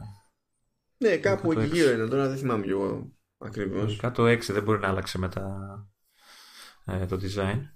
Ε, εντάξει, ε, εμένα ποτέ δεν μου κάθισε αυτό, να σου πω την αλήθεια. Πάντα με ενοχλεί το εξόγκωμα και, που, που υπάρχει. Το, εντάξει, το έχω συνηθίσει, ουσιαστικά δεν ενοχλεί, ακόμα και χωρίς θήκη, τουλάχιστον ε, ε, οι συσκευές άι δεν μπαλατζάρουν. Ε, συνήθως τουλάχιστον, δηλαδή πρέπει να το βάλεις πολύ περίεργα για να αρχίσεις να κουνιέται. Ε, αγχώνομαι λίγο όταν δεν φοράει θήκη η συσκευή, γιατί ακουμπάει λίγο περίεργα πίσω mm-hmm. και φοβάμαι, ξέρεις, για γρατζουνιές. Ε, έχω μια εντύπωση ότι η κάμερα είναι πιο εκτεθειμένη με αυτόν τον τρόπο, οπότε φοβάμαι ότι γρατζουνιέται πιο εύκολα. Και όμως εκεί ε, στο, mm-hmm. στο τζαμάκι της κάμερας έχουν άλλο τέτοιο. Έχουν άλλο γυαλί. Δεν έχουν, έχουν σαν πάρει γκλάς. Ναι, παρόλα αυτά. Το δεν, δηλαδή θέλει προσπάθεια, παιδί μου. Ναι, αλλά εντάξει, οκ. Okay, παρόλα αυτά. Ε, εμένα τουλάχιστον αυτή την αίσθηση μου δίνει τώρα. Μπορεί, όντως, ναι, ό, να όχι, κάνει... καταλαβαίνω την αίσθηση. Απλά θέλω να σου πω να. ότι τουλάχιστον ε, mm-hmm. έχουν κάνει συνειδητή κίνηση, ρε παιδί μου, προς αυτό. Δηλαδή, πιο εύκολο είναι να γρατζουνιστεί το γυαλί στο τηλέφωνο το ίδιο το περίβλημα να. παρά το συγκεκριμένο τζαμάκι στην κάμερα. Ναι, και, και να πω την αλήθεια, δεν μου έχει τύχει. Δηλαδή, τόσο καιρό που έχω τέτοια συσκευή, και το iPad, ας πούμε, που το έχω, το έχω και ψιλοχήμα, δηλαδή το χρησιμοποιώ χωρίς θήκη, εντάξει, το έχω σε, σε τσαντάκι τύπου, ε, αλλά όταν το χρησιμοποιώ είναι χωρίς θήκη. Ε, ναι, δεν, έχει, δεν έχω παρατηρήσει γρατζουνιές στην κάμερα. Οκ. Mm. Ε, okay, ε, Παρ' όλα αυτά το φόβο τον έχω, έτσι, το, το, το, το νιώθω πάντα. Δηλαδή όταν τα κουμπάω το, το μηχάνημα, το, το κάνω προσεκτικά. Mm. ε, εντάξει, μπορεί να είναι και δικό μου κόλλημα από αυτό.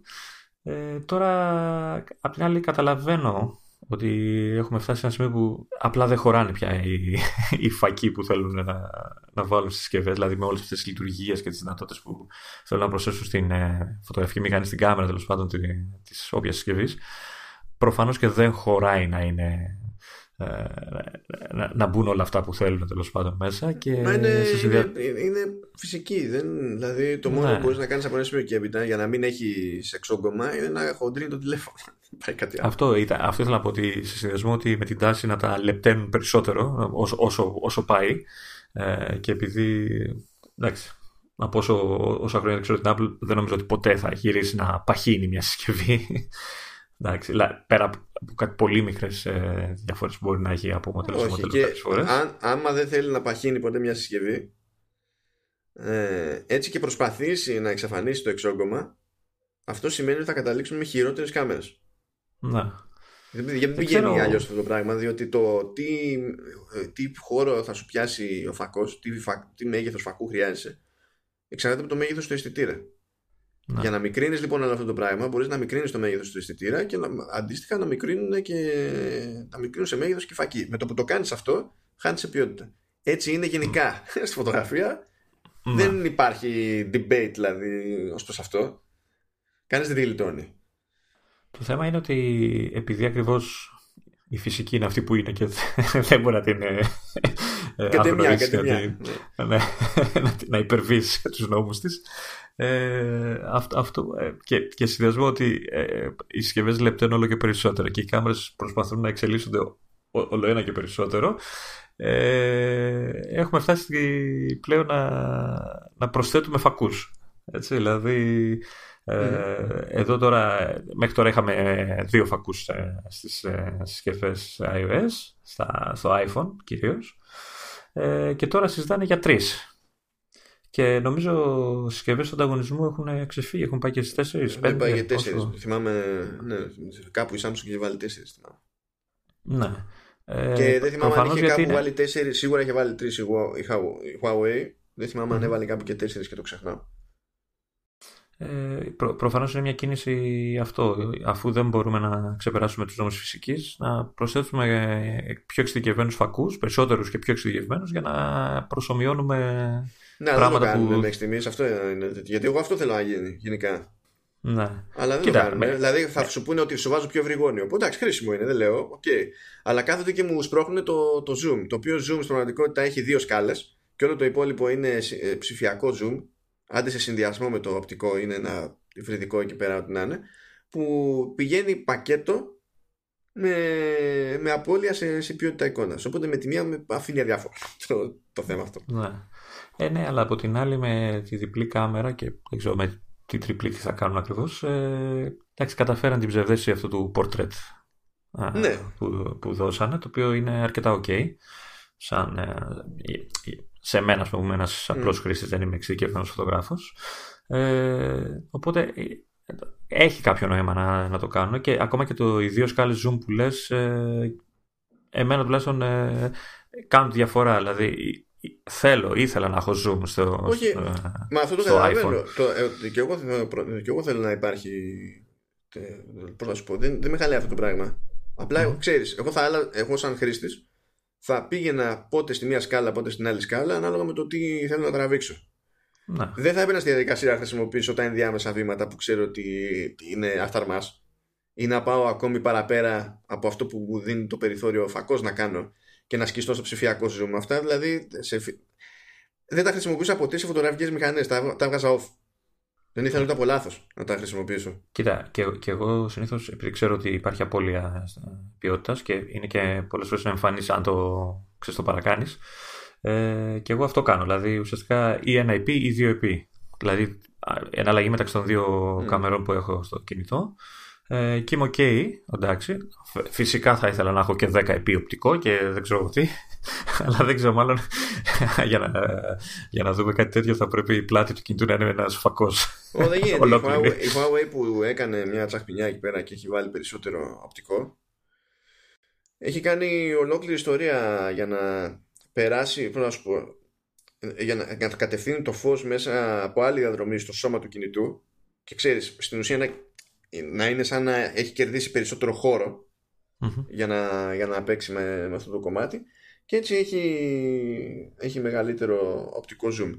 Αυτά τα πράγματα είναι, είναι δύσκολα, δεν είναι, δεν μπορείς να αγνοήσεις το πώς λειτουργούν γενικά, ρε παιδί μου, αυτά τα, τα θέματα.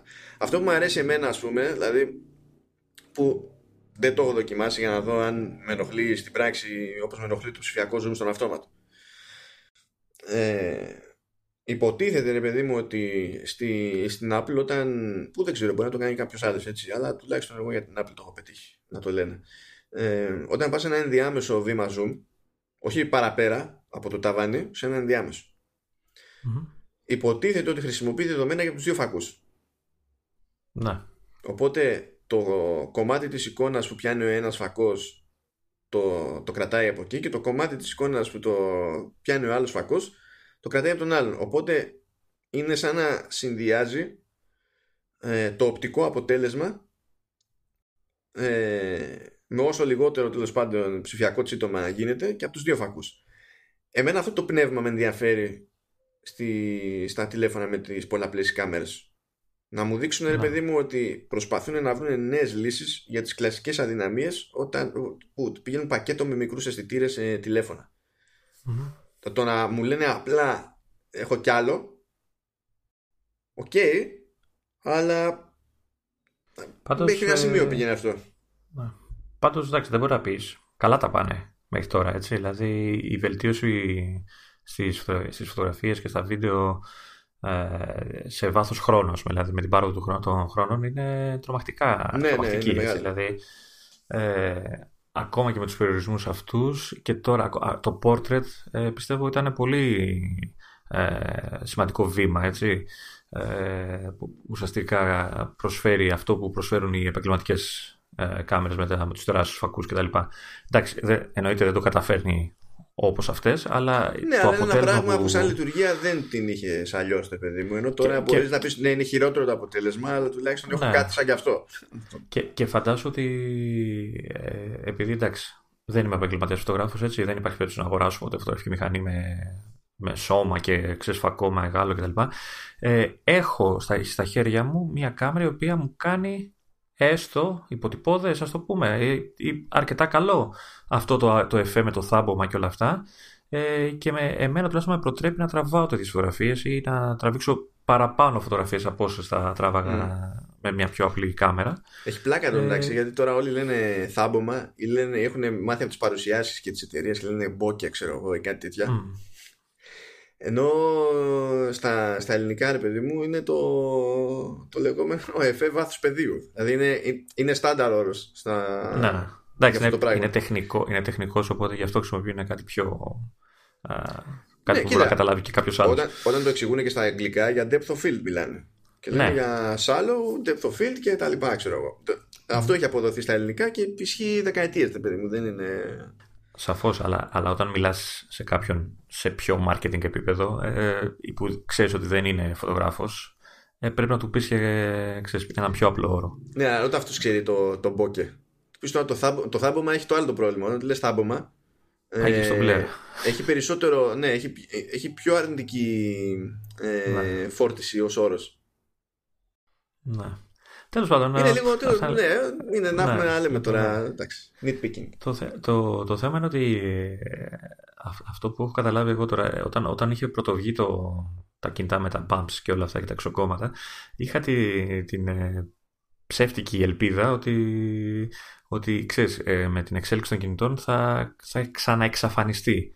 Εγώ βλέπω ότι όχι μόνο δεν εξαφανίζεται, απλά μεγαλώνει. Έτσι, δηλαδή, αν ε, οι φήμες λένε για τρεις φακούς που λένε και αυτά, θα έχουμε ένα τεράστιο τετράγωνο εξόγκωμα στα καινούργια iPhone. Ε, τα οποία εμένα με χαλάει, να πω. Εντάξει, θα το ξεπεράσω όταν θα ακούσω τι κάνουν αυτές οι κάμερες και τι προσφέρουν κτλ. Mm. Αλλά ε, οπτικά με χαλάει. Γιατί τώρα, αν το, αν το καλοσκεφτείς, τα bumps που υπάρχουν μέχρι στιγμής είναι, είναι σε εισαγωγικά διακριτικά. Είναι μικρά. Τώρα αυτό είναι ένα ολόκληρο πράγμα, έτσι, γιατί θα έχει μέσα και το flash, θα έχει μέσα δεν ξέρω, και το χιάκι, το, το μικρόφωνο και δεν ξέρω εγώ τι άλλο, πλην, πέρα από τους φακούς κτλ. Οπότε μεγαλώνει αυτό το πράγμα, αρχίζει και γίνεται, χτυπάει στο μάτι πιο, πιο πολύ από ό,τι μέχρι, μέχρι τώρα και φοβάμαι ότι θα είναι άσχημο, ξέρω εγώ. Τώρα, κοίτα, να πούμε πρώτα απ' όλα το εξής, ότι λέγεται ότι το πιο ακριβό μοντέλο του Σπαν θα έχει... Ε, τρεις αισθητήρες αντί για δύο, ότι το ενδιάμεσο θα έχει πάλι δύο αισθητήρες και το ό,τι είναι να μπει στη θέση του τεν αρ τέλος πάντων που αυτή τη στιγμή έχει ένα θα πάρει δύο, οπότε mm-hmm. ξέρεις, έρχονται προς τα κάτω τα πράγματα κατά μία έννοια και έτσι μάλλον ξέρεις ψιλοκολλάει και αυτό που είχαμε ακούσει σαν φήμη ρε παιδί μου, ότι θα μπει κάτι στη θέση του άιφον οκτώ. Γιατί θεωρώ αδιανόητο να μην έχει ένα μοντέλο, ξέρεις, που να είναι με μία κάμερα. Ναι. Ως κάτι πιο φθηνό και καλά. Τέλος πάντων. Τώρα, τι γίνεται. Εγώ δεν πιστεύω ότι το, το bump, έτσι όπως το βλέπω, αν υποθέσουμε ότι πέφτουνε μέσα, ναι. αλλάζει. Αυτό που συμβαίνει το εξής είναι ότι αντί, από τη στιγμή που έχουν δύο και τρεις φακούς, αντί να δίνουν χώρο στο καθένα, γιατί και τώρα άμα δεις το, στα, στα τεν και στα τεν ες ας πούμε, είναι οι δύο φακοί, έχουν ένα εξόγκωμα, αλλά το εξόγκωμα αυτό είναι κοινό και για τους δύο και εκτείνεται, να. Είναι σαν να εσωκλείονται ρε παιδί μου και ταυτόχρονα και... προστατεύονται αναλόγως. Και στο, και στο οκτώ πλας ισχύει αυτό. Ναι, ωραία. Α... Και νομίζω και στο επτά, σε όλα, απλά ήταν οριζόντια. Ωραία. Σε αυτά τα μοντέλα. Τέλεια. Ίδιο κόνσεπτ. Τώρα λοιπόν από τη στιγμή που έχεις τρεις εδώ ε, ή, θα τις, ή θα βάλεις κάμερες στη σειρά και θα κάνεις κάτι ανάλογο mm. ή θα πεις ότι ωραία, αντί να κάνω το προφανές ας προσπαθήσω να σκεφτώ πώς μπορώ αυτό να το κάνω τσαχπίνικο ως design ε, γιατί άμα βγει έτσι ο κόσμος, έτσι όπως το βλέπουμε, και θα έχουμε και links στα show notes, θα δείτε τι εννοούμε. Ε, ο κόσμος θα γκρινιάξει, το έχω σίγουρο. Ταυτόχρονα όμως θα είναι χαρακτηριστικό το design. Δηλαδή θα ξέρεις με τη μία ότι είναι iPhone. Ναι, θα αναγνωρίζετε από πίσω κατευθείαν ότι είναι iPhone. Θα μου πεις από πίσω έχει το μιλιαράκι. Χαίρο πολύ. Αυτό το σκεπτικό δεν έπρεπε να κάνουν ποτέ κανένα τσαχπινιά γιατί έχει το logo. Εντάξει, σε περίπτωση όμως που φοράει θήκη θα ξέρεις ότι αυτό είναι iPhone, ξέρω εγώ. Επειδή ναι. έχει αυτό το bump. Ναι, ακόμη και έτσι. Οπότε έχουν τη σκέψη ότι θα έχουν μέσα σε ένα τετράγωνο πλαίσιο περίπου, το οποίο προεξέχει όσους φακούς έχει το μοντέλο συν το flash και από ό,τι λέγεται και όπως είπες και εσύ ενδεχομένως το μικρόφωνο, ξέρω εγώ. Ε, και έτσι, εφόσον θα έχουν μια κάλυψη τέλος πάντων, θα προστατεύονται και όλα από το, από το ίδιο πλαίσιο. Οπότε δεν θα πω ότι η πιθανή διάταξη που βλέπω ειδικά για την τριάδα είναι η καλύτερη μου. Ε... Η οποία είναι τρίγωνο, έτσι. Κάνουν τρίγωνο οι φακοί μεταξύ τους.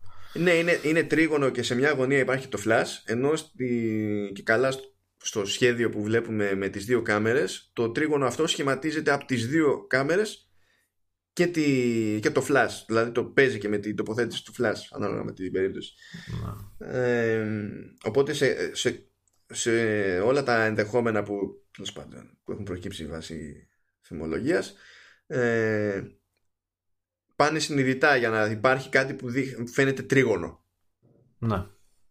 μέσα σε αυτό το πλαίσιο.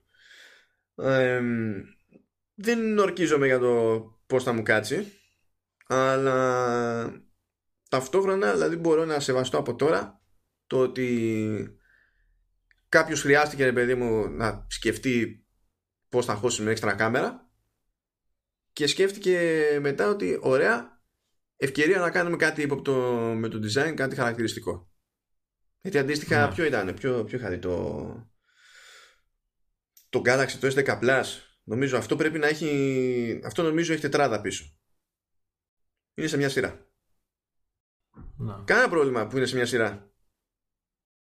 Αλλά δεν με χαλάει όταν κάποιος προσπαθεί να κάνει το μη προφανές, το μη αυτονόητο. ε, Εγώ να σου πω δεν ξέρω. Θα μου πεις το κάνουν για, για να, είναι, να υπάρχει μια ομοιότητα σε όλα. ε, Το μοντέλο με τις δύο κάμερες θα μπορούσε να το αποφύγει το, το φαρδί ε, πλαίσιο και να ακολουθήσει την παλιά συνταγή με τις δύο κάμερες όπως έχει στο άιφον X. Ε, προφανώς θέλανε να κάνουν να έχει ενιαίο, ενιαίες ιδέες στα μεταξύ των τριών μοντέλων, αλλά δεν ξέρω. Εγώ πιστεύω ότι θα ίσως να ήταν πιο όμορφο να το αποφεύγανε στο, στο, στο μοντέλο που θα έχει μόνο δύο κάμερες, έτσι. Mm. Στο άλλο, εντάξει, okay, ίσως είναι αναγκαστικό. Όχι, θα μπορούσαν να το αποφύγουν. Απλά αν έχουν αποφασίσει, ξέρεις, ότι αυτό το, αυτή η σχεδιαστική γραμμή θα είναι χαρακτηριστική των μοντέλων του δύο χιλιάδες δεκαεννιά, είναι να. λογικό να, ξέρεις, να το γενικεύσουν αυτό το πράγμα. Ε, το, το αστείο είναι ότι μέχρι τώρα κοιτάγαμε ποιες ήταν οι αλλαγές μπροστά και τώρα κοιτάμε τις, ότι οι αλλαγές ήταν πίσω, ας πούμε. Εντάξει, μπροστά οθόνη γιατί, πλέον. Εννοώ, εννοώ ότι, ότι όλοι περιμέναμε ότι ελπίζαμε θα δούμε κάποια, κάποιο redesign του, του μοντέλου του δέκα, έτσι, με το, με το, με το κόψιμο επάνω και τα λοιπά, και θα αλλάξουν κάποιο πράγμα, και τελικά αντί να ασχοληθούν με αυτό ασχολούνται με την πίσω πλευρά του κινητού. Mm. Εντάξει. Δεν νομίζω, νομίζω ότι πιο μεγάλο redesign θα κάνουν του χρόνου, ότι πλέον θα, αντί να κρατάνε δύο χρονιές το, κατά βάση το ίδιο σας, ότι θα το πηγαίνουν για τρεις χρονιές τη φορά.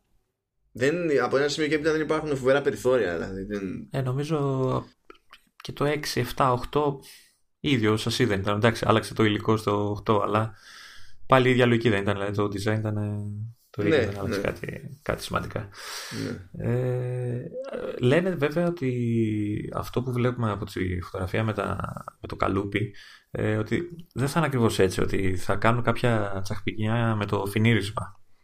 Θα προσθέσουν κάποιο, δεν ξέρω, ότι κάποιο, κάποιο φινίρισμα το οποίο θα κάνει τις κάμερες να, να, να συνδυάζονται καλύτερα με το, με, με το υπόλοιπο τηλέφωνο. Να χάνεται, ας πούμε, να, ξέρεις, να, να αναμειγνύονται. Ναι, αυτό το πήρε ταυτί μου, αλλά δεν ξέρω τι να υποθέσω. Δεν... Ναι, και δεν ξέρω. Ναι, και εγώ αυτό δεν, δεν ξέρω τι, τι ακριβώς έχουν σκεφτεί. Ε, ναι. Okay. Πάντως έτσι δεν μ' αρέσει. Ελπίζω ε, ότι χάνησε ομορφιά να το, να το κερδίσεις λειτουργίες. Γιατί διάβαζα ότι κάτι λένε ότι απλά η τρίτη κάμερα θα, έχει, θα δίνει παραπάνω zoom, τίποτα άλλο. Δεν ξέρω αν θα, θα κάνει κάτι πιο εξειδικευμένο. Θα είναι ultra wide, δεν ξέρω εγώ τι. Είναι ζήτημα ισορροπίας, δηλαδή. Αλλιώς θα, θα σου κάτσει ε, ένας φακός που και καλά σου προσφέρει περισσότερο zoom ακόμη. Γιατί τώρα στην πραγματικότητα κανένας φακός από αυτούς δεν είναι zoom, είναι σταθερή. Απλά με τη μετάβαση είναι που λέμε ότι κάνουμε zoom από τον ένα στον άλλο. Να, ναι. ε, Αλλιώς θα σου κάτσει ως εξέλιξη αν ο στάνταρο φακός μείνει στο ίδιο εύρος που έχει τώρα, και αλλιώς θα σου κάτσει αν αλλάξει και ο στάνταρο φακός και γίνει πιο ευρυγόνιος. Γιατί αυτός είναι και ένας τρόπος να ισχυριστείς μετά ότι και καλά έχεις περισσότερο zoom. Ναι. Ε, για αυτό δεν, δηλαδή, δεν μου αρκεί να ξέρω τι θα γίνει με ένα φακό. Ε, σημασία έχει το σύνολο πλέον. Για να, ξέρεις, να δούμε, ναι, πώς συμπληρώνει ένας τον άλλον, σε ποιες περιπτώσεις, ξέρω. Εντάξει, κάποια στιγμή λέγαν και για κάτι για laser, δεν ξέρω τι, που δεν κατάλαβα και ακριβώς τι είναι, για θρι ντι... φωτογραφίες, για, Α, για το έι αρ, λειτουργίες. Για το time of flight και τέτοια. Αυτό παίζει ρόλο σε έι αρ, παίζει σε διάφορα πράγματα. Εντάξει, το είναι πιο, ε, πιο ειδικές περιπτώσεις. Να σου πω, μια, μιας σκέψη πριν για τη μετάβαση από τη μια κάμερα στην άλλη, θα ήθελα να τη βελτιώσουν. Ναι. Τι εννοώ, ε, ειδικά όταν τραβάς βίντεο, mm. ε, που την ώρα που τραβάς σου δίνει τη δυνατότητα να παίξεις με τις δύο κάμερες, έτσι, να κάνεις ένα επί, δύο επί κτλ. Mm. Ε, όταν πήγες από το ένα επί στο δύο επί, ξέρεις, είναι παπ, κατευθείαν απότομο, ε, δεν έχει κάποια, έτσι, πώς κάναμε παλιά στις βιντεοκάμερες που το πήγαινε σταδιακά το zoom, ε, και εμένα αυτό με, με χαλάει. Ε, δηλαδή ναι, όταν αλλάζω... Από τη στιγμή που δεν γίνεται είναι, είναι πραγματικά zoom, ναι. Δηλαδή ναι, μόνο το κάνει αυτό το πράγμα και στο προσομοιώσει, η μετάβαση αυτή είναι πολύ πιθανό ε, να σου έχει για αυτή τη διάρκεια της μετάβασης της ίδιας να σου mm. έχει ε, ποιοτική απώλεια. Ναι. Θα ήθελα πάντως να βρω έναν τρόπο να το, να το καταφέρουν αυτό, γιατί θα ήταν ωραίο, ρε παιδί μου. Ε, ναι. Εντάξει, ξέρω εγώ. Τι να σου πω. Άμα το κάνανε, mm. εγώ πάλι να το χρησιμοποιούσα. Δικό σκάλωμα, δεν... Κοίτα, υπάρχει λόγος που... Από, το, προφανώς εγώ τώρα δεν είμαι φωτογράφος, έτσι. Ότι αντιλαμβάνομαι κάποια πράγματα για το τεχνικό της υπόθεσης είναι άλλο. Εντάξει, έχεις μεγαλύτερη σχέση από μένα σίγουρα.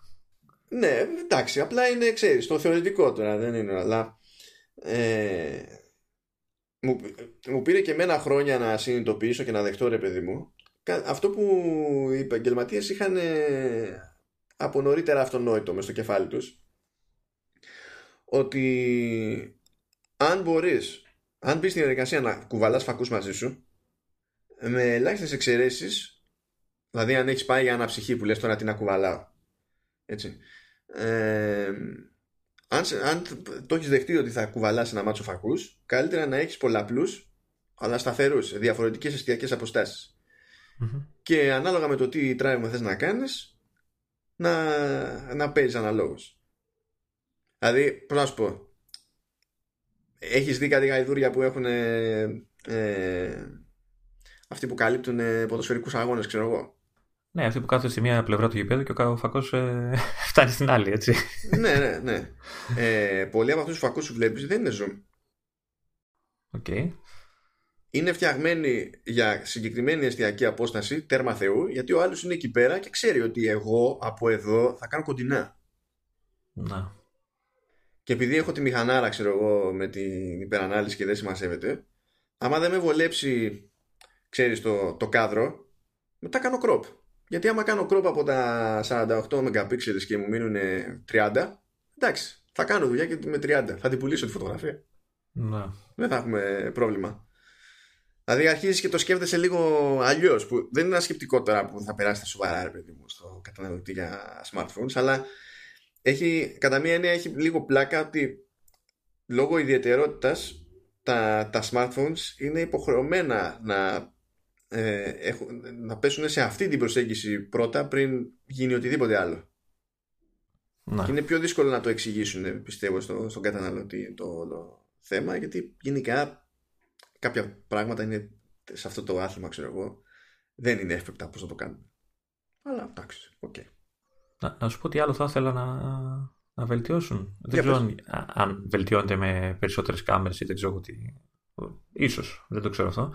Ε, λίγο την απόδοση, τις επιδόσεις, πώς το μπορώ να το πεις, ε, στο, σε low light ε, καταστάσεις, δηλαδή νύχτα. Να φωτογραφίσεις και να μην έχει, ξέρεις, χίλιους κόκκους πάνω η κάμερα, η φωτογραφία μάλλον. Ε, ναι, ναι, να έχει μια αλφα φωτεινότητα, να βλέπεις τι γίνεται. Είναι κάτι που βελτιώνεται με τα χρόνια, αλλά νομίζω ειδικά τα, σε iPhone, αν και δεν έχω δει έτσι άλλους, άλλες, άλλων μάλλον κατασκευαστών ε, ε, smartphones, ε, ε, χωλένουν λίγο. Δηλαδή ε, α, ακόμα και με το οκτώ Plus που έχω εγώ δεν μπορώ να πω ότι είμαι τέρμα ευχαριστημένος με τις νυχτερινές φωτογραφίες. Κοίτα, ε, ε, βελτιώσεις γίνονται, το έχεις δει και εσύ σε βάθος χρόνου. Ε, σίγουρα, ναι. Υπάρχει το εξής θέμα. Είναι ότι η απόδοση σε χαμηλό φωτισμό εξαρτάται εξωπραγματικά από το μέγεθος του αισθητήρα. Mm-hmm. Δηλαδή, ε, ο πιο εύκολος τρόπος να το λύσεις αυτό είναι να πας σε μεγαλύτερο αισθητήρα. Το οποίο δεν πρόκειται να συμβεί για τους λόγους που είπαμε. Γιατί δημιουργεί άλλα προβλήματα μετά. Γι' αυτό ύστερα υπάρχουν λύσεις, γιατί τώρα κάποιος που θα μας ακούει θα πει «Μα, μα, Google Night Shift». Ναι, ναι, αλλά υπάρχει λόγος που δεν εκτελείται η λειτουργία αυτής σε πραγματικό χρόνο. Ναι. Δεν την παλεύει το τηλέφωνο να το κάνει επιτόπου στο τράβηγμα. Χωρίς ότι αυτό που κάνει το Night Shift είναι τεχνικός εντυπωσιακό και ταυτόχρονα είναι τεχνικός λάθος. Διότι όταν τραβάω κάτι που είναι σουρπό, δεν θέλω να, ε, να το βλέπω σαν να το τράβηξα μέρα. Θέλω να, να βλέπω σωστά αυτό που τράβηξα. Σε, υπάρχουν περιπτώσεις που φυσικά με βολεύει να το δω σαν να το τράβηξα μέρα. Αλλά ξέρεις, όταν το ζήτημα είναι, ακόμα και να πεις ότι κρατάω μια ανάμνηση, δεν προσπαθείς να κρατήσεις μια ανάμνηση που δεν υπήρξε. Να. Οπότε ξέρεις, το, το night shift σαν προσέγγιση που, είναι, που κάνει τη νύχτα μέρα, δεν είναι ότι απλά σου αλλάζει την απόδοση σε χαμηλό φωτισμό. Ε, είναι πάρα πολύ εντυπωσιακό, πάρα πολύ χρήσιμο, αλλά δεν είναι για όλες τις ώρες. Είναι κατά περίπτωση. Τώρα, βέβαια, από τη στιγμή που αυτό είναι προϊόν επεξεργασίας, σημαίνει ότι ξέρεις, όπως μπορείς να έχεις τον ένα στόχο, το να κάνεις τη νύχτα μέρα, μπορείς να έχεις και έναν άλλο στόχο. Να κάνεις κάτι ενδιάμεσο. Ε, άμα βελτιωθούν επαρκώς τα, τα chipsets ώστε κάποια τέτοια πράγματα να μπορούν να γίνονται στο τράβηγμα πάνω, ε, τότε θα έχει νόημα. Πιστεύω ότι αυτό τουλάχιστον είναι θέμα χρόνου. Απλά πρέπει, το, το σωστό είναι να καλυμπραριστεί όλο το πράγμα ώστε πρώτα να πηγαίνει για, τη, για την πιστότητα, και αν θέλεις εσύ μετά να αλλάξεις τα φώτα στη φωτογραφία, δικαίωμά σου. Κανένα πρόβλημα. Ε, μήπως θα ήταν καλύτερο για αυτό το πράγμα, έτσι, για την νυχτερινή λήψη, Ε, αντί για τρεις φακούς να ήταν δύο, αλλά πιο φαρδιοί, ξέρεις, πιο, μεγάλα, πιο μεγάλη κύκλη, ρε παιδί μου, πρέπει να το πω. Δεν γίνεται αυτό. Μόλις το κάνεις αυτό, θέλεις mm-hmm. μεγαλύτερο βάθος. Και βάθος, το ζήτημα δεν είναι το άνοιγμα του φακού. Το, ζήτημα, το, το άνοιγμα του φακού καθορίζεται από το, από το εμβαδό του αισθητήρα. Με το να κάνεις πιο ανοιχτό το φακό, ε, δεν κερδίζεις κάτι συγκλονιστικό. Πειράζεις μετά, αλλοιώνονται οι εστιακές αποστάσεις και τέτοια, πηγαίνεις σε άλλα, ας πούμε, zoom, ξέρω. Ό,τι να είναι. Αυτό που μπορείς να κάνεις είναι να παίξεις με το διάφραγμα. Ότι στο άνοιγμα που έχεις, ας πούμε, ρε παιδί μου, αυτό, mm. ε, πόσο ανοίγει, πόσο, έστω, έστω ότι έχουμε κλείστρο, δεν έχουμε, πόσο κάνουμε ότι ανοίγει το ψηφιακό κλείστρο για να περνάει φως. Ε, σε αυτό και η Apple, τέλος πάντων, βελτιώνει την κατάσταση με τον καιρό. Η αλήθεια είναι ότι υπάρχουν αρκετά μοντέλα ανταγωνιστικά που έχουν πιο ανοιχτό διάφραγμα. Και η Samsung είχε κάνει και μια τσαχπινιά που μπορούσες με διακόπτη να γυρίσεις, να διαλέξεις μεταξύ δύο διαφραγμάτων. Αυτό, ρε παιδί μου, εντάξει, έχει ελπίδα, αλλά με το να... Αλλά ξέρεις, στην πραγματικότητα με το ίδιο μέγεθος φακού λειτουργείς και με το ίδιο μέγεθος αισθητήρα. Άμα πας να πειράξεις το ένα ή το άλλο, μπλέκεις αλλιώς. Πάντως, εγώ ό,τι καταλαβαίνω, τα εξογκώματα δεν τα γλιτώνουμε. Τα αξιοκόμματα δεν τα γλιτώνουμε. Δεν είναι. Μόνο άμα δεχτούμε ότι θέλουμε χοντρά τηλέφωνα. Μόνο έτσι. Ε, μήπως έχουμε, το έχουμε παρατραβήξει με, τη, με το λεπτό πάχος, με το μικρό πάχος της συσκευής. Δηλαδή, δεν ξέρω. Εντάξει, τι θα αυτό, ήταν προτιμότερο. Να, να, να σου πω κάτι. Αν είναι να αλλάξει, ξέρεις, αυτή η αιμονή με το πάχος, δεν πρόκειται να αλλάξει τις κάμερες. Θα αλλάξει τις μπαταρίες. Αλλά βλέπεις ότι τόσα χρόνια παίζει την γκρίνια για τις μπαταρίες και δεν ενδιαφέρει κανένας. Δεν ενδιαφέρεται τελικά ούτε αυτός που αγοράζει, ούτε αυτός που σχεδιάζει το τηλέφωνο. Ε, Πουλάνε ε, άπειρα, ξέρω εγώ. Αυτός που αγοράζει έχει, το συνήθισε πλέον. Δηλαδή, εντάξει, η μπαταρία θα είναι τόση, ό,τι και να πάρω. Ε, ναι, ε, αλλά δεν είναι ότι δεν έχει ιδέα, γιατί το χρησιμοποιεί κάθε μέρα. Δηλαδή, ναι. Ακόμα και αν δεν το έχει ποσοτικοποιημένο συγκεκριμένα μέσα στο μυαλό του, ξέρει πώς είναι η, η εμπειρία χρήσης του ως αυτό, ρε παιδί μου. Ναι. Εσάς αρέσουνε. Εσύ δεν μου είπες. Σ' αρέσουνε. Θα πάμε. Δεν, δεν είμαι ακόμα σίγουρος, και επειδή έχω το ερωτηματικό που είπες και εσύ, ξέρεις, για το αν θα παίχτει κάτι με το φινίρισμα, που αυτό μπορεί να μου αλλάξει την εντύπωση. Mm-hmm. Ε, και πολλές φορές, ξέρεις, παίζει ρόλο και το χρώμα και τέτοια. Δηλαδή μπορεί να φαίνεται άθλιο σε, στο χρώμα Α, και στο χρώμα Β να φαίνεται super. Τους ξέρει. Πιθανολογότητα τα μαύρα, αν υπάρξει μαύρο πίσω, τώρα είναι τα space gray, θα έχουν μια, θα προηγούνται λίγο σε, σε ομορφιά, γιατί σαν χρώμα και μόνο του κόβει. Ναι. Ε, και, και για να πω και την, ε, μιλάνε για, όχι για φινίρισμα, για επίστρωση, έτσι, για μια ειδική μαύρη επίστρωση mm. πάνω στους φακούς. Τώρα τι ακριβώς θέλουν να πούνε, τι εννοούνε, και δεν ξέρω και πόσο θα επηρεάζει την ίδια τη φωτογραφία. Ναι, δεν το ξέρω αυτό, γιατί γενικά δεν είναι κάτι που συμβαίνει, οπότε ναι. Ξέρεις, ή θα πρέπει να έχουν καταφέρει κάτι ή δεν ξέρω εγώ τι ακριβώς, ας το πούμε έτσι. Εντάξει, θα, ναι. θα δούμε. Μάλιστα. Και πριν εξαφανιστούμε δεν θα τη γλιτώσω. Όχι, όχι, αυτή θα τη γλιτώσεις πάλι. Α, Αλλά α. είπαμε που είπαμε, ε, θα το πέταξα, το πέταξα και εγώ στο, στο group του, ναι, του podcast. Ε, γι' αυτό μιλάω κι εγώ. Για το ίδιο πράγμα μιλάμε. Α, εντάξει, εντάξει. Κάτσε, και το άλλο είχα πετάξει στο group του podcast. Δεν ξέρω, κάτσε να δούμε. Ποιο group? Τι ποιο group? Το Facebook group.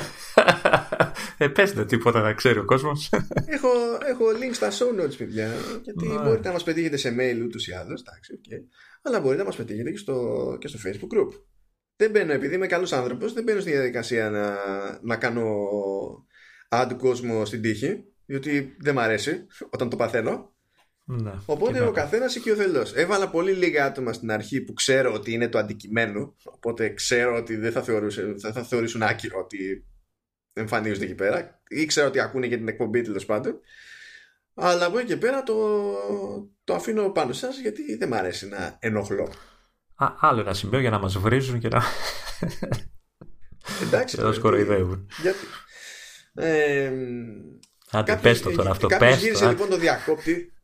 Α, κάποιοι... τελικά δεν λέμε το ίδιο. Δεν λέμε ε, το ίδιο. Είδες, είδες το... γιατί και τα δύο τα έχω πετάξει. Κάποιος λοιπόν γύρισε το διακόπτη, όπως έλεγα και στο Facebook group, και άρχισαν να εμφανίζονται ε, περισσότερα είδη αποτελεσμάτων και στο, και στο Safari, όταν πάμε να κάνουμε αναζήτηση πάνω στην πληκτρολόγηση, τέλος πάντων στο, στο text field, ε, αλλά και στο, και στο Spotlight. Είτε μιλάμε για iOS είτε μιλάμε για, για macOS. Δηλαδή προηγουμένως έψαχνε οτιδήποτε υπάρχει στο σύστημα και αυτά. Τώρα άμα θέλω να δω, yeah, νομίζω είχα βάλει το screenshot που είχα βάλει στο, στο group, ήταν ε, για, το, για το Blade Runner. Mm-hmm. Ε, τώρα ας πούμε, άμα γράψω Blade Runner στο, στο Spotlight σε Mac, μου βγάζει μια κατηγορία που λέγεται Siri Knowledge και με, μου έχει καταχώρηση και στοιχεία που τα τραβάει από Wikipedia, το δείχνει δηλαδή ότι... είναι από Wikipedia, αλλά έχει σε κάθε καρτέλα και συντομεύσεις για να πας στο επίσημο site, να δεις τη, τη σελίδα στο IMDb, να δεις τη σελίδα στο Rotten Tomatoes, στο iTunes Store, στο, στο Wikipedia, όλο αυτό οργανωμένο σε μια καρτέλα. Και μου έχει το παλιό το Blade Runner, ξέρω εγώ, από κάτω μου έχει βγάλει το sequel, το Blade Runner είκοσι σαράντα εννιά, και μου έχει βγάλει ακόμη και καταχώρηση σε wiki, ξέρω εγώ, για τις διαφορετικές εκδόσεις του Blade Runner. Μετά μου βγάζει ως αποτέλεσμα στο iTunes Store, Α, για να μπορέσω να πάω κατευθείαν εκεί. Mm-hmm. Μου έχει επίσης σε websites τη, το, στην ουσία το επίσημο site προτινόμενο και, τη, και ξεχωριστά τη σελίδα στο, στο IMDb. Μου βγάζει ακόμα και web videos ως πιθανά, ξέρω εγώ, και ύστερα μου έχει τα αποτελέσματα του συστήματος. Τώρα αυτά τα πράγματα ως κατηγορίες, επειδή εντάξει δεν είναι απαραίτητο ότι θέλουμε όλο αυτό το κατεβατό. Και κάποιος θα σου πει ότι είναι εντάξει, αλλά δεν θέλω να έχω τέρμα κάτω τα αποτελέσματα που είναι στο σύστημά μου. Αυτά μπορούμε να πάμε και να τα πειράξουμε. Δηλαδή δεν είναι υποχρεωτικό να εμφανίζει όλες τις κατηγορίες. Αυτά είναι στις ρυθμίσεις του, του Spotlight. Εσύ τα λες και εγώ πάω και τα κάνω τώρα, έτσι. Πάλε ό,τι θέλεις. Βγάζει δηλαδή και σε Safari και τέτοια, ακόμα και, και εδώ μπορεί να, βγάλει, να γράψει για ένα θέμα και να σου βγάλει κάποια σχετική πρόσφατη είδηση, ξέρω εγώ. Γιατί ναι. Μπορούμε. Και αυτά τα κάνει μέσω του Siri ουσιαστικά. Δεν είναι μέσω του, του Siri. Αυτό είναι το... Δηλαδή μπορώ να σου πω, και στα αποτελέσματα αυτά που βγάζει, μόνο το ένα φαίνεται, ξέρεις, το δείχνει να, έχει, να συνδέεται με το Siri. Είναι Siri Knowledge, που στην πραγματικότητα εκεί συνδυάζει πληροφορίες. Μπορεί να τραβάει πληροφορία από μια πηγή, αλλά έχει συντομεύσεις ε, προς άλλες πηγές σχετικές με το θέμα. Ενώ τα υπόλοιπα που βγάζει είναι πιο στοχευμένα. Δηλαδή, στο Siri Knowledge να μου έβγαζε την περιγραφή της ταινίας, μου είχε όμως τη συντόμευση να πάω στο iTunes Store, μου είχε τη συντόμευση να πάω στο επίσημο site, μου είχε τη... αυτά. Αλλά αυτά ύστερα, αυτές οι συντομεύσεις, τις βγάζει και ως ξεχωριστά αποτελέσματα σε άλλες κατηγορίες. Είναι λίγο περίεργο. Μάλιστα. Λες να... Και αυτό τώρα όλο το λέμε γιατί ουσιαστικά άρχισε να γίνεται για τα ελληνικά, έτσι. Ναι. Γιατί οι έξω το προφανώς το, το έχουν καιρό αυτό. Ναι, ναι. Λες να μας θυμηθήκανε. Κάποιος, κάποιος δηλαδή, κάποιος ή, ή, ή πάνω από τον έπαιρνο έπαιρνος κόνταψε και γύρισε το διακόπτη από λάθος. Ή είπανε ας ασχοληθούμε και με αυτούς λίγο παραπάνω. Ξέρω εγώ, το δύο χιλιάδες δεκαεννιά έχει κάτι τέτοια φιλοδορήματα από εδώ και από εκεί. Το έχω μπερδευτεί πλέον. Ε, και ε, αυτό τώρα δεν συνδέεται με το δώδεκα τρία, έτσι. Όχι, αυτή ήταν παλαιότερη υπηρεσία συστήματος. Δεν έχει να κάνει με την ελληνική. Όχι, τώρα... εννοώ για, για τα ελληνικά λέω ότι δεν το κάνανε. Το κάνανε πριν, πριν κυκλοφορήσει. Α, ή... ναι, πριν κυκλοφορήσει. Δεν, δεν λειτουργούσε γενικά στις beta, αλλά όταν mm. λειτουργήσε, ε, νομίζω ότι ήμουν στη τελευταία beta. Και το ίσως, public release ε... το έβαλα χτες. Ναι. Ε, δηλαδή κάτι άλλαξε στο backend, ήταν... παιδί μου. Αυτό θέλω να πω. Α, η τελευταία beta δεν, δεν έχει πολλές μέρες που, που βγήκε πριν, πριν το πα... πριν το public release, νομίζω, πόσο είδε, ούτε εβδομάδα.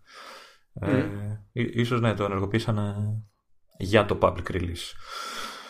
Οκ, okay, αυτό θα είναι χρήσιμο. Ε, κοιτάγαμε και πριν ξεκινήσουμε για... το όλο θα είμαι και στους χάρτες, αλλά ακόμα εκεί δεν έχουμε κάτι αντίστοιχο. Όπως όχι, εκεί υποτίθεται ότι σε άλλες χώρες όταν, όταν φέρνεις προς τα πάνω το πλαίσιο για να κάνεις αναζήτηση, πριν ξεκινήσεις να γράφεις κάτι, σου έχει κάποιες γενικές κατηγορίες τοποθεσιών. Α, ξέρεις, στην περίπτωση που θέλεις να δεις από συγκεκριμένη κατηγορία τι υπάρχει τριγύρω. Και άμα πας και στα εστιατόρια, ξέρω εγώ, μετά βγάζει περισσότερες κατηγορίες. Ξέρεις ότι θέλω αυτό το τύπο εστιατόριο, εκείνο το τύπο εστιατόριο κτλ. Σε εμάς εξακολουθεί να μην λειτουργεί γι' αυτό.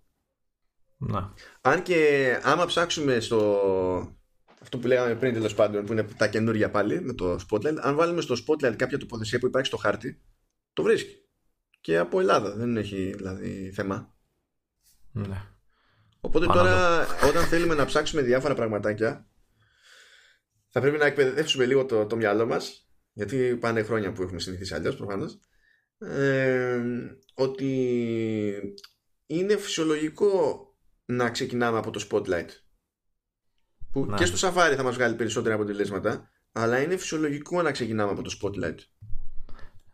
Εντάξει, ε, είναι και μία από τις καλύτερες λειτουργίες του iOS, έτσι, και, και στο macOS νομίζω υπάρχει αντίστοιχο. Ναι, ναι. Ε, ναι, αλλά αυτό που λες δεν, δεν, το έχει σημειώ, δεν το έχει συνηθίσει ο κόσμος να το χρησιμοποιεί. Ε, εγώ το χρησιμοποιώ να σου πω, είναι αυτόματα όταν ε, κάποιος μου δίνει μια συσκευή δική του να δω κάτι και ξεστέλνω να βρω τις ρυθμίσεις σε ένα χαμό, ξέρεις, που έχει φτιάξει αυτός σαν home screen που είναι χιλιάδες εικονίδια χήμα. Mm. Ε, ξέρεις, είναι ένα trap και πώς το λένε, spotlight που είναι οι ρυθμίσεις, το βγάζει αμέσως και δεν χρειάζεται να ψάχνεις. Ε, αλλά γενικά είναι πολύ καλή λειτουργία. Είναι από τις πιο χρήσιμες λειτουργίες του iOS. Ναι. Εγώ θα το χρησιμοποιήσω έτσι για ένα διάστημα, να δω ποιες ε, ποιες κατηγορίες με νοιάζουν ή δεν με νοιάζουν. Ναι. Γιατί τώρα ε, προσκάτς. Γενικά το, αυτά που βγαίνουν στην κατηγορία Siri Knowledge, που είναι, ξέρεις, γενική πληροφορία και έχει συντομεύσεις για πιο συγκεκριμένα πράγματα, αυτό μου φαίνεται με τη μία χρήσιμο. Το Siri Suggested Websites που λέει, που είναι πάλι σχετικές καταχωρήσεις, πάλι το θεωρώ χρήσιμο.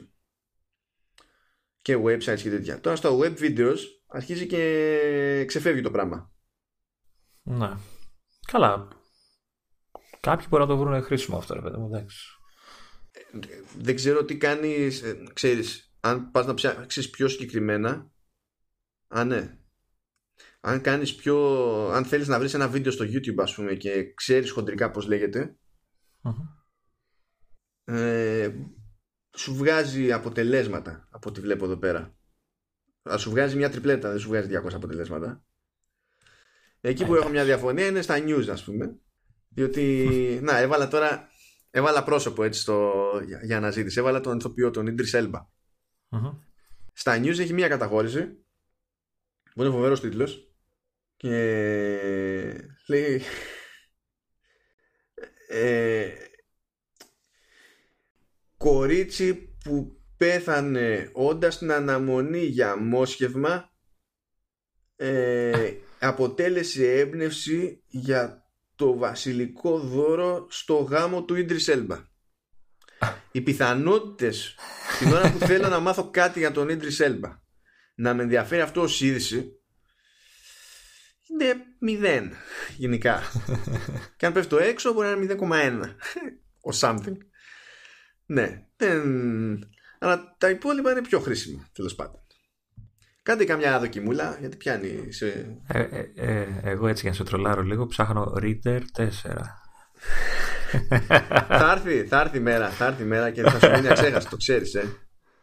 Έβγαλε πάντως. Τι, μόνο δύο αστέρια έχει στο App Store. Βγάζει, βγάζει το επίσημο site, σε μένα από ό,τι βλέπω. Για μένα δεν λες μόνο το App Store και σημεία... στο tablet τώρα είμαι εγώ. Ναι. Δεν ξέρω αν έχει διαφορά. Ή έχω κάνει καμιά ρύθμιση ηλίθια εγώ και έχω... Καλά, εδώ, ε, εδώ δεν μου το βγάζει μάλλον στο App Store από την άποψη ότι... Καλά, δεν ξέρω. Πρώτα απ' όλα δεν, δεν ξέρω αν παίζει ρόλο που το έχω εγκατεστημένο στο σύστημα. Δηλαδή γιατί μου βγάζει, ξέρεις, την εφαρμογή την ίδια. Ε, εσύ που δεν έχεις την εφαρμογή και είσαι σε iOS, μπορεί να σου βγάζει αποτέλεσμα από το App Store. Ενώ, ξέρεις, την έκδοση iOS... από το App Store. Μου βγάζει από το App Store και πα, πατάς και μπαίνεις να, για να τα αγοράσεις και τέτοια. Mm-hmm. Και μου βγάζει και από τις σημειώσεις για τα notes που, έχουμε, που το έχεις γράψει ουσιαστικά. Εμένα μου βγάζει το επίσημο site, μου βγάζει σχετικό άρθρο από το iDownload blog, μου βγάζει το επίσημο Twitter account. Απλώς δεν ξέρω αν έχω κλείσει, ξέρεις, γιατί αυτά επειδή δεν λειτουργούσαν, πολλές φορές τα έκλεινα εγώ. Να πρέπει να κοιτάξω να Α, δω... δεν το ξέρω αυτό. Μήπως έχω κλείσει, ξέρεις, και δεν μου τα βγάζει όλα όσα πρέπει. Δεν το... Αυτό κάνε τη βουτίτσα σου και, και δες. Ναι, θα, θα το τσεκάρω, το τσεκάρω. Κάντε κι εσείς τη βουτίτσα σας και δείτε κι εσείς. Πάντως, ε, μπράβο, κρα, κρατιέσαι παρόλο το τρολάρισμα για την αγαπημένη σου εφαρμογή. Ναι, είναι, είναι η ανθρωπιά που λέγαμε. Ξέρεις, είναι, γιατί ξέρω ότι όταν θα έρθει η ώρα. Είπαμε, όταν έρθει η ώρα θα κάνεις ένα podcast μόνος σου.